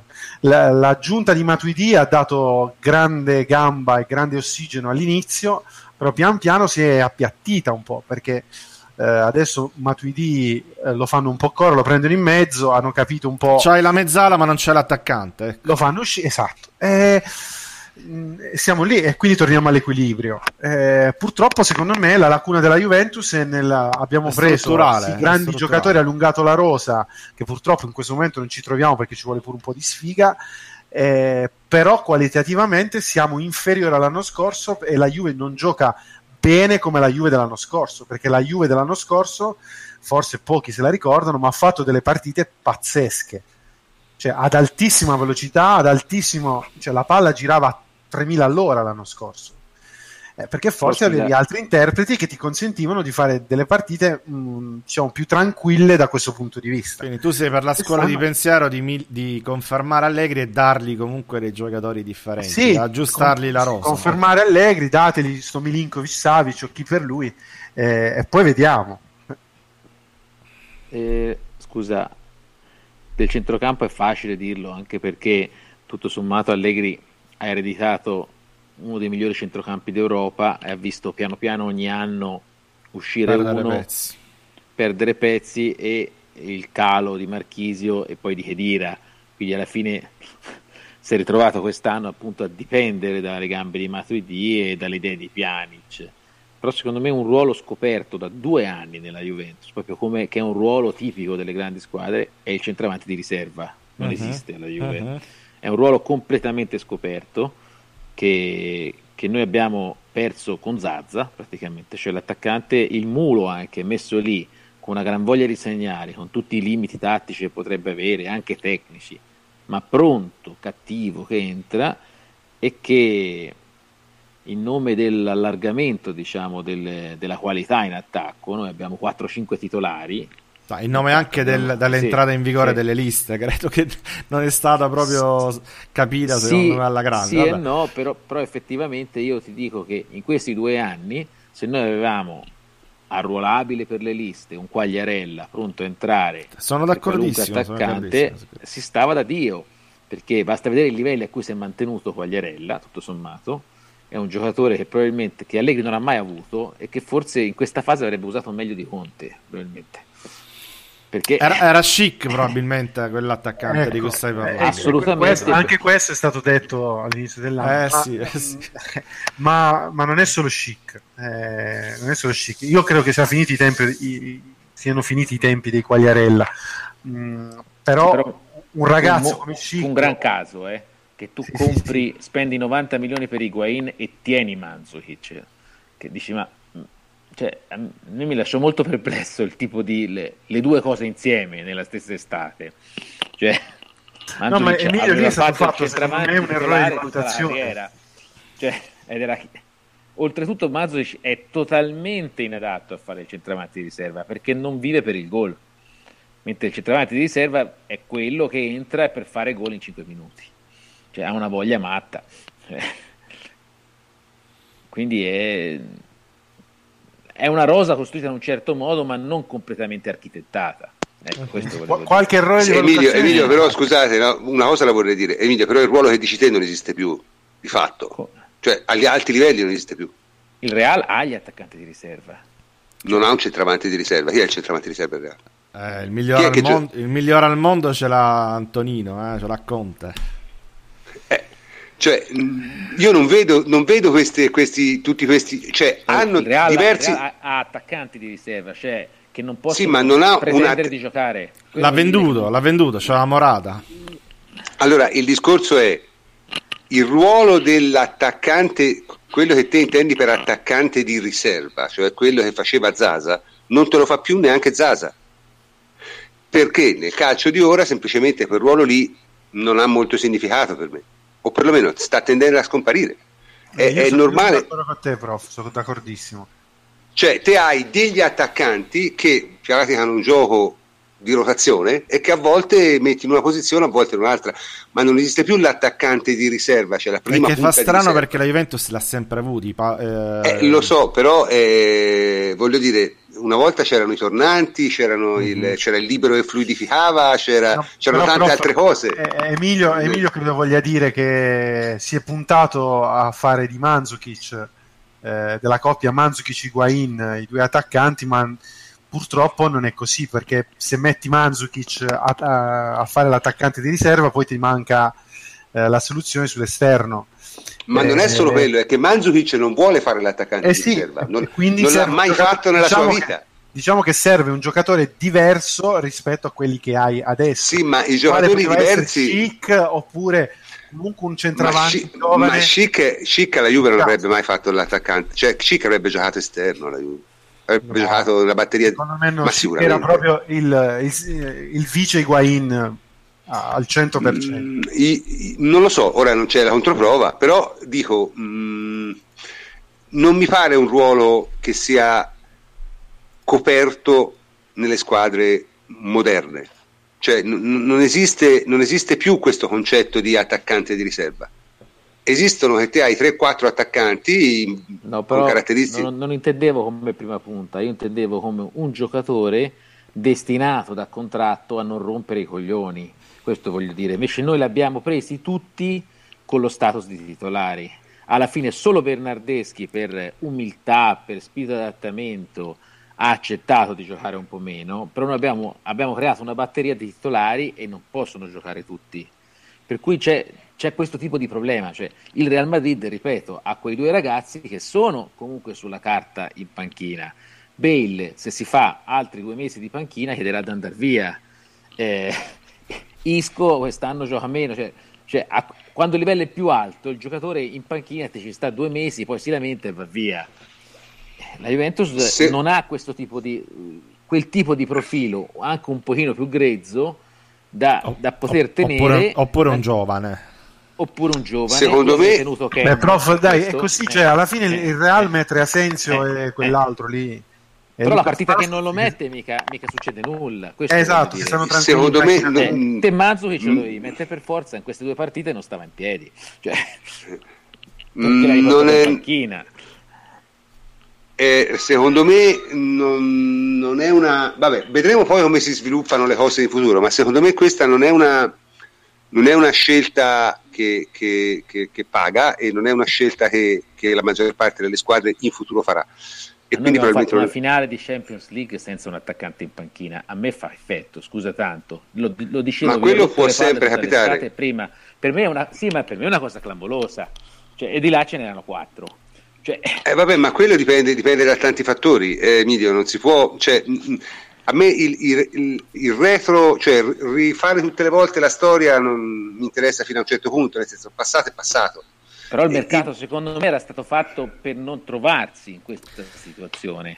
Cioè di non avere Comunque secondo, me, comunque secondo me non ci, arri- Eh, non vabbè, ci arriviamo, però- non ci arriviamo a settembre con questa situazione perché mi Ah, sembra, mi sicuramente sembra, cambieranno del... no, mi sembra che ormai ci avviamo verso un, eh, un ruolo importante no, per Douglas Costa nella Juventus. Eh, Higuain e Dybala eh, restano e quindi lo spazio per, per Mandzukic io credo che si stia ormai ci si sta avviando Scusate, no, verso una... allora, Questo avremo tutta l'estate per parlarne, tutta l'estate No, no, per fare le nostre considerazioni. Io dico semplicemente che se non si parla di strategie generali, il discorso dell'attaccante di riserva, francamente, non mi convince molto, ma questa al solito è la mia opinione personale, quindi non, non- vale, vale quello che vale, cioè mi sembra un- una figura che stia andando a scomparire. In, in ci, ci torneremo, fare- prof, ci torneremo. Parliamo del Real Madrid, va che siamo già a È mezzanotte. meglio, sì, meglio, Eh, sì. abbiamo- siamo arrivati a mezzanotte e eh, abbiamo ancora un punto da fare. Ah, è che ci avremo Allora, tempo per parlare del Real, però insomma. Certo, certo. Il sorteggio, il sorteggio eh, non è andato bene. Allora, io dico due parole sul sorteggio e poi lascio la, la parola a eh, Davide sull'accoppiamento Juve-Real. Allora, eh, molti continuano a guardare con sospetto questi sorteggi qua perché dicono ma ci sono certi accoppiamenti che non si verificano mai. È vero, però eh, io feci il discorso anche l'anno scorso che eh, eh, in realtà poi non è così strano, nel senso se voi guardate le probabilità teoriche non si discostano di molto dalle frequenze, quindi mh, francamente tuttavia ah, oltretutto il sorteggio dei, dei quarti è un sorteggio anche estremamente trasparente e estremamente difficile da aggiustare. Cioè, mentre quello dei gironi, insomma, qualche sospetto io ce l'ho, perché lo fanno in modo che sembri assolutamente non trasparente. Io non so se lo fanno apposta o se semplicemente non ci pensano, ma trollano, è, trollano. Ass- è assolutamente... No, ma dico, si presta a dei retropensieri. Questo invece dei quarti, francamente, non si presta a dei retropensieri. Cioè, per pensare per pensare a un aggiustamento bisognerebbe pensare a una mh, cosa molto estrema. Faccio l'esempio sì, per farvi capire che teoricamente è possibile e premetto che non è quello che è successo per me, però diciamo se io fossi uno lì che, che, che vuole in qualche modo aggiustare le cose, come farei in, con quel tipo di sorteggio lì? Eh, quali sono gli obiettivi? Allora, bisogna chiarire, te non puoi pensare di fare gli accoppiamenti che vuoi perché questo è impossibile senza veramente espor- rischiare di esporsi a figure orribili. Puoi però evitare gli accoppiamenti che vuoi in qualche modo. Allora, diciamo, qual era l'obiettivo eh, dell'UEFA? Facciamo molto l'UEFA siano eh, dei, come dice, vogliamo essere complottisti, diciamo che loro vogliono avere delle semifinali in un certo modo. Allora, gli obiettivi sono essenzialmente due. Il primo obiettivo è non far scontrare Barcellona e Real Madrid nei quarti, il secondo obiettivo è quello di far sì che alle semifinali arrivino quattro squadre forti. Questi sono due obiettivi ragionevoli e che possono essere ottenuti esattamente in questo modo e tra l'altro il sorteggio, lo dico perché il sorteggio conferma questo modo. Cosa avrei fatto io? Gli avrei messo semplicemente, eh, avrei usato due tipi di palline, cioè una magari una più ruvida, una più liscia, ma comunque distinguibile al tatto. Nelle quattro palline lisce metti eh, Barcellona, Juventus, Bayern e ehm, City, nelle altre più ruvide metti Real Madrid e le altre tre, così sei sicuro che Barcellona e Real Madrid, eh, Barcellona e Real Madrid non si possono incontrare. No, il contrario, scusate, eh, metti Barcellona e Real Madrid dalla stessa parte, no? Quindi Barcellona e Real Madrid non si possono incontrare. Dentro rimane la Juventus. La Juventus gli tocca una di queste quattro forti ma comunque chi delle due vince è forte e le altre tre sono più deboli. E questo sembra esattamente il, il, il tipo di sorteggio che uno fuori. Questo tanto per chiarire come, come, come si potrebbe fare in teoria. Eh, secondo me non lo fanno, però eh, il sorteggio è venuto fuori esattamente a questo modo, cioè si sono evitate Barcellona e Real Madrid e sono venute quattro accoppiamenti nei quarti per cui presumibilmente andranno avanti quattro squadre forti, perché andrà avanti il City, poi parleremo eventualmente delle varie probabilità, ma dovrebbero andare avanti il City, il Bayern, il Barcellona e una tra Juve e Real Madrid, che chiunque vada delle due, voglio dire, si parla della squadra che ha vinto e la squadra che arrivava in finale l'anno scorso, quindi chiunque delle due vada avanti è forte. Davide, a te. Davide? Mi sentite? Ecco, avevo qualche sì, problema con il tasto. Sì. sì. io penso che mh, mm, cioè, chiaramente Real Madrid, allora, noi le abbiamo eliminate negli ultimi occasioni in cui le abbiamo affrontate in scontri diretti, eh, cioè tra andata e ritorno. Eh, chiaramente sono partite diverse rispetto a una gara secca. Eh, il Real Madrid era sempre ed è, arriva a questo periodo dell'anno in uh, ottime condizioni. Cristiano Ronaldo è l'evoluzione della specie perché comunque pur condividendo quello che hai scritto su Twitter, nel senso che Messi è un fenomeno, può inventarti da un momento all'altro la giocata, Ronaldo può essere un po' più marcato, però è un giocatore che si adatta molto a quelle che sono le sue caratteristiche che si evolvono di stagione in stagione sì, ma io quello che io, quello che volevo dire, dammi l'occasione, dammi l'occasione, di chiarirlo. Io volevo dire semplicemente questo: Cristiano Ronaldo è un attaccante stellare, stratosferico, straordinario.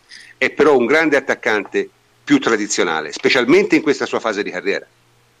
Prima era diverso. Adesso è un grande attaccante, grandissimo, enorme, ma come tutti i grandi attaccanti, secondo me può essere marcato. Chiellini ha marcato tutti i migliori attaccanti del mondo, può marcare anche Cristiano Ronaldo, non è questo il problema. Messi presenta altre cose, perché Messi veramente è, una, è uno che non, non, ti dà assolutamente nessun tipo di riferimento e, ed è un giocatore difficilissimo da affermare senza rata, praticamente impossibile.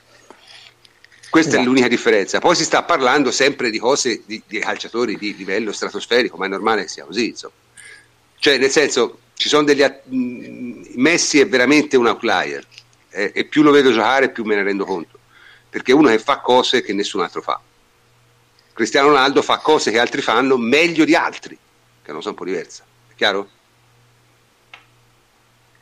Beh, allora noi sicuramente qualche problema all'andata ce l'abbiamo perché abbiamo due giocatori fondamentali quest'anno squalificati e quindi Benatè e Pianici in qualche maniera andranno sostituiti il Real Madrid è la squadra che, ripeto, arriva in questo momento della stagione in ottima condizione, può pensare solamente alla Champions League, questo può essere un relativo vantaggio, chiaramente non soffre alcuna pressione, è, è una squadra navigata, esperta, abituata a questi massimi livelli e quello che mi preoccupa maggiormente del Real Madrid è la capacità, uno, di andare in, in campo aperto, e la seconda di palleggiare molto. Noi soffriamo le squadre che usano molto bene l'ampiezza e che riescono con il palleggio a disordinare la nostra difesa posizionale.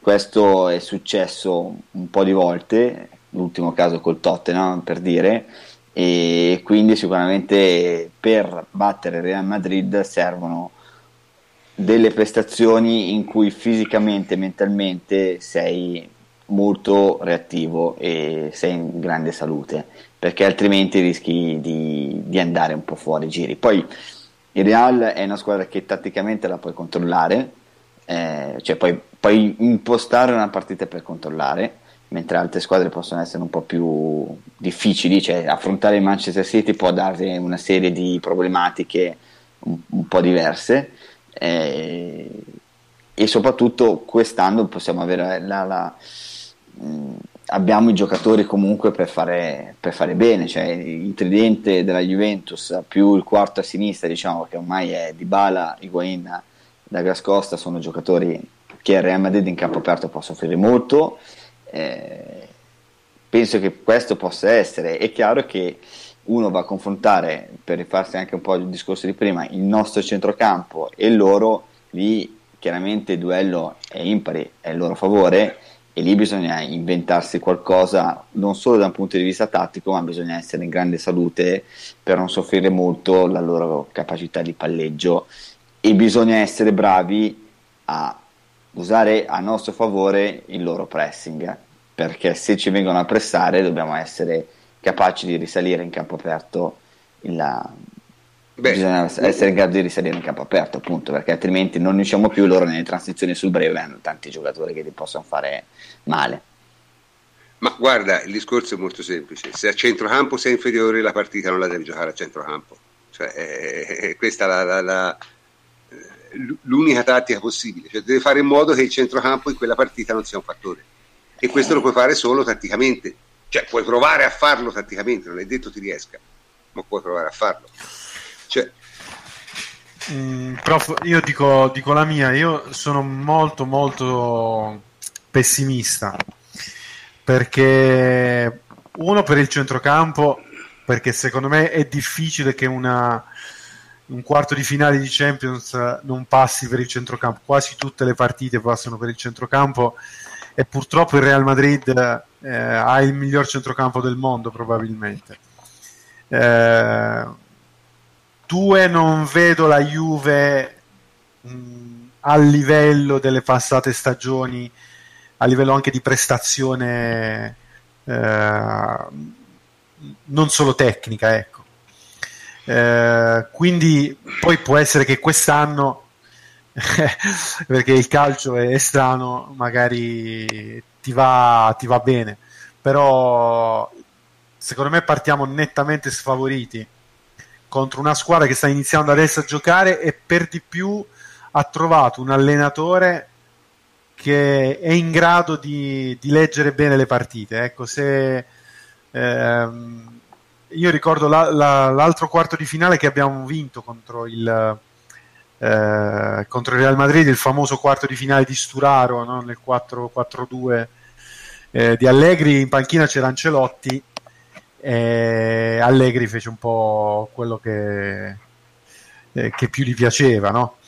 Eh, con Zidane sa, ed è molto più difficile perché Zidane si è dimostrato un allenatore di, di livello, di livello soprattutto nel, nel, riuscire a leggere le partite. Quindi per me sarà molto complicata perché questo è il periodo in cui il Real Madrid va in forma, in grande forma. E, e, e la Juve non mi pare all'altezza delle passate stagioni. Spero di sbagliarmi, però è così. Ma io la trovo una partita complicata, non la trovo una partita però completamente chiusa se devo essere sincero, secondo me delle cinque diciamo, squadre top di questa Champions League, nessuna è così superiore alle altre da considerare un pronostico chiuso. Cioè, nessuna. Cioè, qualsiasi, qualsiasi delle cinque che avesse incontrato l'altra era comunque un pronostico aperto, sia pure con percentuali diverse, ma comunque un pronostico aperto. Le partite chiuse sono le altre tre. Cioè, City, City Liverpool, eh, Barcellona Roma e eh, poi c'è Bayer Siviglia? Bayer Siviglia, bel culo il Bayer tra l'altro, ancora non capiremo quanto vale. E Bayer Siviglia sono partite dal pronostico assolutamente chiuso. Juve Real Madrid non la puoi considerare una partita chiusa a nessun, a nessun poi magari è una partita in cui la Juve potrà essere eliminata. No, no, prof, io non dico chiusa, non... No, chiusa no, perché la Juve lotterà, sicuramente la Juve sarà in partita, tutto quello. Però secondo me molto dipende dal Real Madrid. Eh, ma era quello che si diceva era que- tattica non, ma... cioè, non, la vedo una partita che poi, poi può essere che Allegri ci stupisca e riesca a trovare una chiave tattica che adesso neanche ci immaginiamo però non la vedo una partita che si presta chissà quale alchimia tattica chissà quale chiave qualche, quale soluzione. Eh, non lo so. Poi per me dipende da loro. Se loro stanno sul pezzo sarà molto molto difficile. Per me eh. Non lo so, voi, voi, che ne pensate? Francesco, mi interessava la tua opinione perché te sei uno che normalmente, insomma... Francesco? Sì, sì, eccomi. Pronto? Sì, sì, sì, ti sentiamo. Sì, ti vedo con il microfono spento, non so perché, ma eh, evidentemente sono le stranezze. Di... Comunque, di pure. Ma eh, in generale o... No, su, su Juve Real Madrid, su Juve Real Madrid. Ma eh, insomma, è anche difficile dire cose originali, no, un po' perché avete detto tutto voi e un po' perché comunque sono due squadre di cui si sa tutto. Ecco, eh, della Juve sappiamo tutto, il Real è ai vertici ormai da tre anni, l'abbiamo affrontato, l'abbiamo battuto, l'abbiamo perso, quindi eh, sono due squadre che si conoscono. Eh, forse è meglio incontrarli adesso piuttosto che tra un mese o tra due mesi, perché in questo momento sono ancora in una fase di, di, di, di crescita della forma e non sono ancora al loro top. E diciamo che il, il, canovaccio della partita sarà abbastanza delle due partite sarà abbastanza prevedibile. La Juve avrà mh, degli, degli, sprazzi, dei, eh, dei picchi di aggressività in cui cercherà di non far ragionare il Real e dovrà eh, monetizzare su quei, su quei, picchi di pressione massima. E, e poi quando inevitabilmente eh, avrà i suoi momenti di partita in cui farà calare la tensione e si limiterà a difendersi, tenta perché il Real eh, è sempre il Real e ha, e ha, la qualità che ha. Eh, Detto questo, secondo me il, la prima partita in casa contro una squadra come il Real può essere, può essere un vantaggio, così come lo è stata col Tottenham, perché sono squadre che se anche ottengono un risultato positivo all'andata, poi a casa loro comunque giocano una partita a viso aperto e lasciano aperti tutti i risultati. Quindi si giocherà veramente sui 180 minuti eh, e non sulla, sul risultato della, della prima. Ecco. Sugli altri accoppiamenti cosa ne pensate? Io li ho definiti chiusi, ma so, mi, qui sulla chat danno qualche chance al Liverpool. Io personalmente zero, però ma, magari voi la pensate diversamente. Per, sono negativi per noi il Real, perché significa comunque sia per noi il Real di, fa, di, di... Ah, Emilio è caduto. Eh, c'è qualcuno che vuole intervenire? Lui stava Davide. dicendo una cosa giusta, nel senso che comunque chiaramente le semifinali saranno di altissimo livello, molto probabilmente, ma nella Champions League quest'anno le migliori più o meno ci sono dentro tutte, quindi eh, chiunque passerà tra Juventus e Real eh, avrà comunque una, una sfida in semifinale molto tosta, ma è la Champions League. Appunto, cioè, nel senso, ma basta. E io sulle altre, io vorrei avere, cioè, il miglior augurio veramente che si possa fare in questo momento a qualcuno a cui si vuole bene è di avere il culo nella vita che ha il Bayern Monaco nei sorteggi di Champions. Perché anche, anche Mourinho, incontrato... eh, anche Mourinho, perché poi è uscito eh. col Siviglia per colpe, però voglio dire già nel girone era il girone più facile per distacco della Champions League, poi è capitato il Siviglia era forse la, la, la, la squadra meno temibile che gli potesse capitare. Insomma. Poi te la devi anche giocare bene, la fortuna. Non lo so. Poi, mm, poi sulle altre, Manchester City, a meno che faccia cazzate gigantesche, Liverpool lo batte. Andata e ritorno. Magari sarà una puntata, saranno, saranno due partite con un, po' di gol, quello può, può, darsi magari, però ne farà di più il Manchester City. Io credo, io credo che un po' il City rischi non per meriti del Liverpool, ma per eh, proprio una, una, naturale tendenza delle squadre di Guardiola a, a rischiare qualcosina di troppo sui 180 minuti sulle sfide andate e ritorno mentre su un campionato sono fortissime e sulla partita singola sono fortissime, sulla partita andata e ritorno ti può capitare che prendi un'imbarcata eh, per, per, motivi occasionali contro squadre molto verticali, quale è il Liverpool, e poi se prendi l'imbarcata eh, devi, devi, rimontarla e, e diventa tutto più complicato. Sì, Emilio, scusa, ti dovevo un intervento prima, se vuoi sì, eh, noi, mi è caduta la linea, spero non sia stato già detto. Dicevo è stato in parte già detto, ma comunque lo puoi ripetere perché dicendo, ti aspettava. Il sorteggio per noi è reale è che sarà un percorso molto pesante per arrivare in fondo perché ammesso di passare il turno poi saranno big match sicuramente anche in semifinale e in finale e per big match vuol dire insomma partite tra le migliori eh vabbè, però non è forse il destino di ogni Champions League, cioè nel senso alla fine poi quelli trovi, eh? non è che puoi pensare di trovare... Cioè, Emilio di nuovo caduto mi sembra sia in una situazione piuttosto, piuttosto Sai brutta. Cioè... Ma- magari cioè, quest'anno siamo destinati a... Cioè, se passiamo con Real poi abbiamo... Eh, sicuramente o il Barcellona il City il Bayern eh, o il Barcellona il City il Bayern in finale quindi magari l'altro anno, eh, avendo avuto un sorteggio favorevole, non siamo riusciti a portarla a casa, magari quest'anno la portiamo a casa, che è la più difficile di ogni tempo sarebbe. Quindi speriamo, speriamo che magari giri così. Ma io sai come la penso? Io la Champions League ho sempre un atteggiamento estremamente, cioè mm, so abbastanza tipo Allegri, cioè Champions League è, è determinata da fattori oltre troppo casuali, cioè nel senso non... Qual è il merito? Il Bayern probabilmente arriverà in semifinale, ma qual è il suo merito di essere arrivato in semifinale? Nessuno.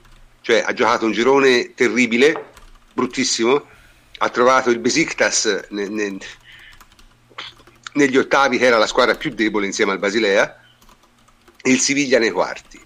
Cioè, nel senso, che merito ha il Bayern di arrivare in finale? In semifinale nessuna. Ecco magari se poi in semifinale batte una squadra forte e poi vince la finale battendo un'altra squadra forte allora chiaramente se lo sarà guadagnato. Ma per adesso francamente non quindi è, è, è dettato da fattori così, così casuali che secondo me poi alla fine boh, non lo so. Diciamo, è una competizione che mi piace tantissimo, mi piacerebbe tantissimo vincerla, ma mi rendo anche conto che non la puoi pianificare a differenza di un campionato.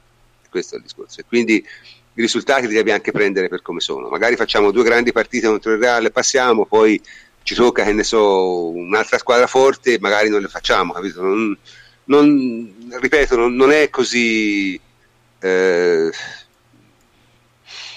semplice. Comunque qui mi dicono che noi sopravvalutiamo il City, ma insomma, francamente a me il City mi pare la squadra migliore in Europa in questo momento, ecco. Poi può darsi mi sbagli, no? Voi ne pensate? Io sono d'accordo con te, prof. Il City va, va col pilota automatico, sono, sono devastanti, ma hanno una velocità impressionante, eh, abbinano velocità e tecnica, quindi insomma sono una squadra io... che in questo momento pare davvero ingiocabile. Poi... Cioè, io personalmente, lo dico sinceramente, l'ho detto, anche, l'ho detto anche nei pronostici, squadre da evitare assolutamente il Barça e il, il, il City e anche il Bayern se con l'incognita perché il Bayern probabilmente è fortissimo però ancora non l'ha dimostrato. Il Real è un'ottima squadra ma non è nella sua annata migliore. Il solito discorso. Non è nella sua annata migliore. Non c'è niente da fare. E di solito la Juve quando gioca contro una squadra forte che non è nella sua annata migliore insomma passa quasi sempre. Questa è la mia impressione. Però ripeto è una partita assolutamente difficile e, e insomma e, la dovremmo affrontare in un certo modo. Bene, io direi che siamo arrivati alla fine perché eh, abbiamo parlato praticamente per due ore, insomma siamo già mezzanotte e venti, e approfitto anche del fatto che è rientrato Emilio perché almeno ci può salutare, giusto Emilio, mi senti? Sì, sì, è impazzito tutto, telefono, iPad, connessione la casa sta a posto, sì. La casa sta a posto, sì. almeno sembra. So, sono contento. Vabbè, allora, prima che tu ricada, diciamo, dichiaro la fine della trasmissione e, e ti saluto. Ciao Emilio, buonanotte. Ciao e buonanotte a tutti. E ovviamente saluto anche il plenipotenziario Antonio Corsa. Ciao Antonio. Ciao prof, alla prossima dopo le feste. Eh, Davide Terruzzi, ciao Davide. Buonanotte prof, ciao a tutti. Enrico Ferrari, ciao Henry. Buonanotte a tutti, ciao prof. E, e Francesco Adrianopoli. Ciao Francesco. Ciao prof, buonanotte a tutti anche da me. E anche per stasera io sono il professor Cantor e vi saluto. Buonanotte a tutti.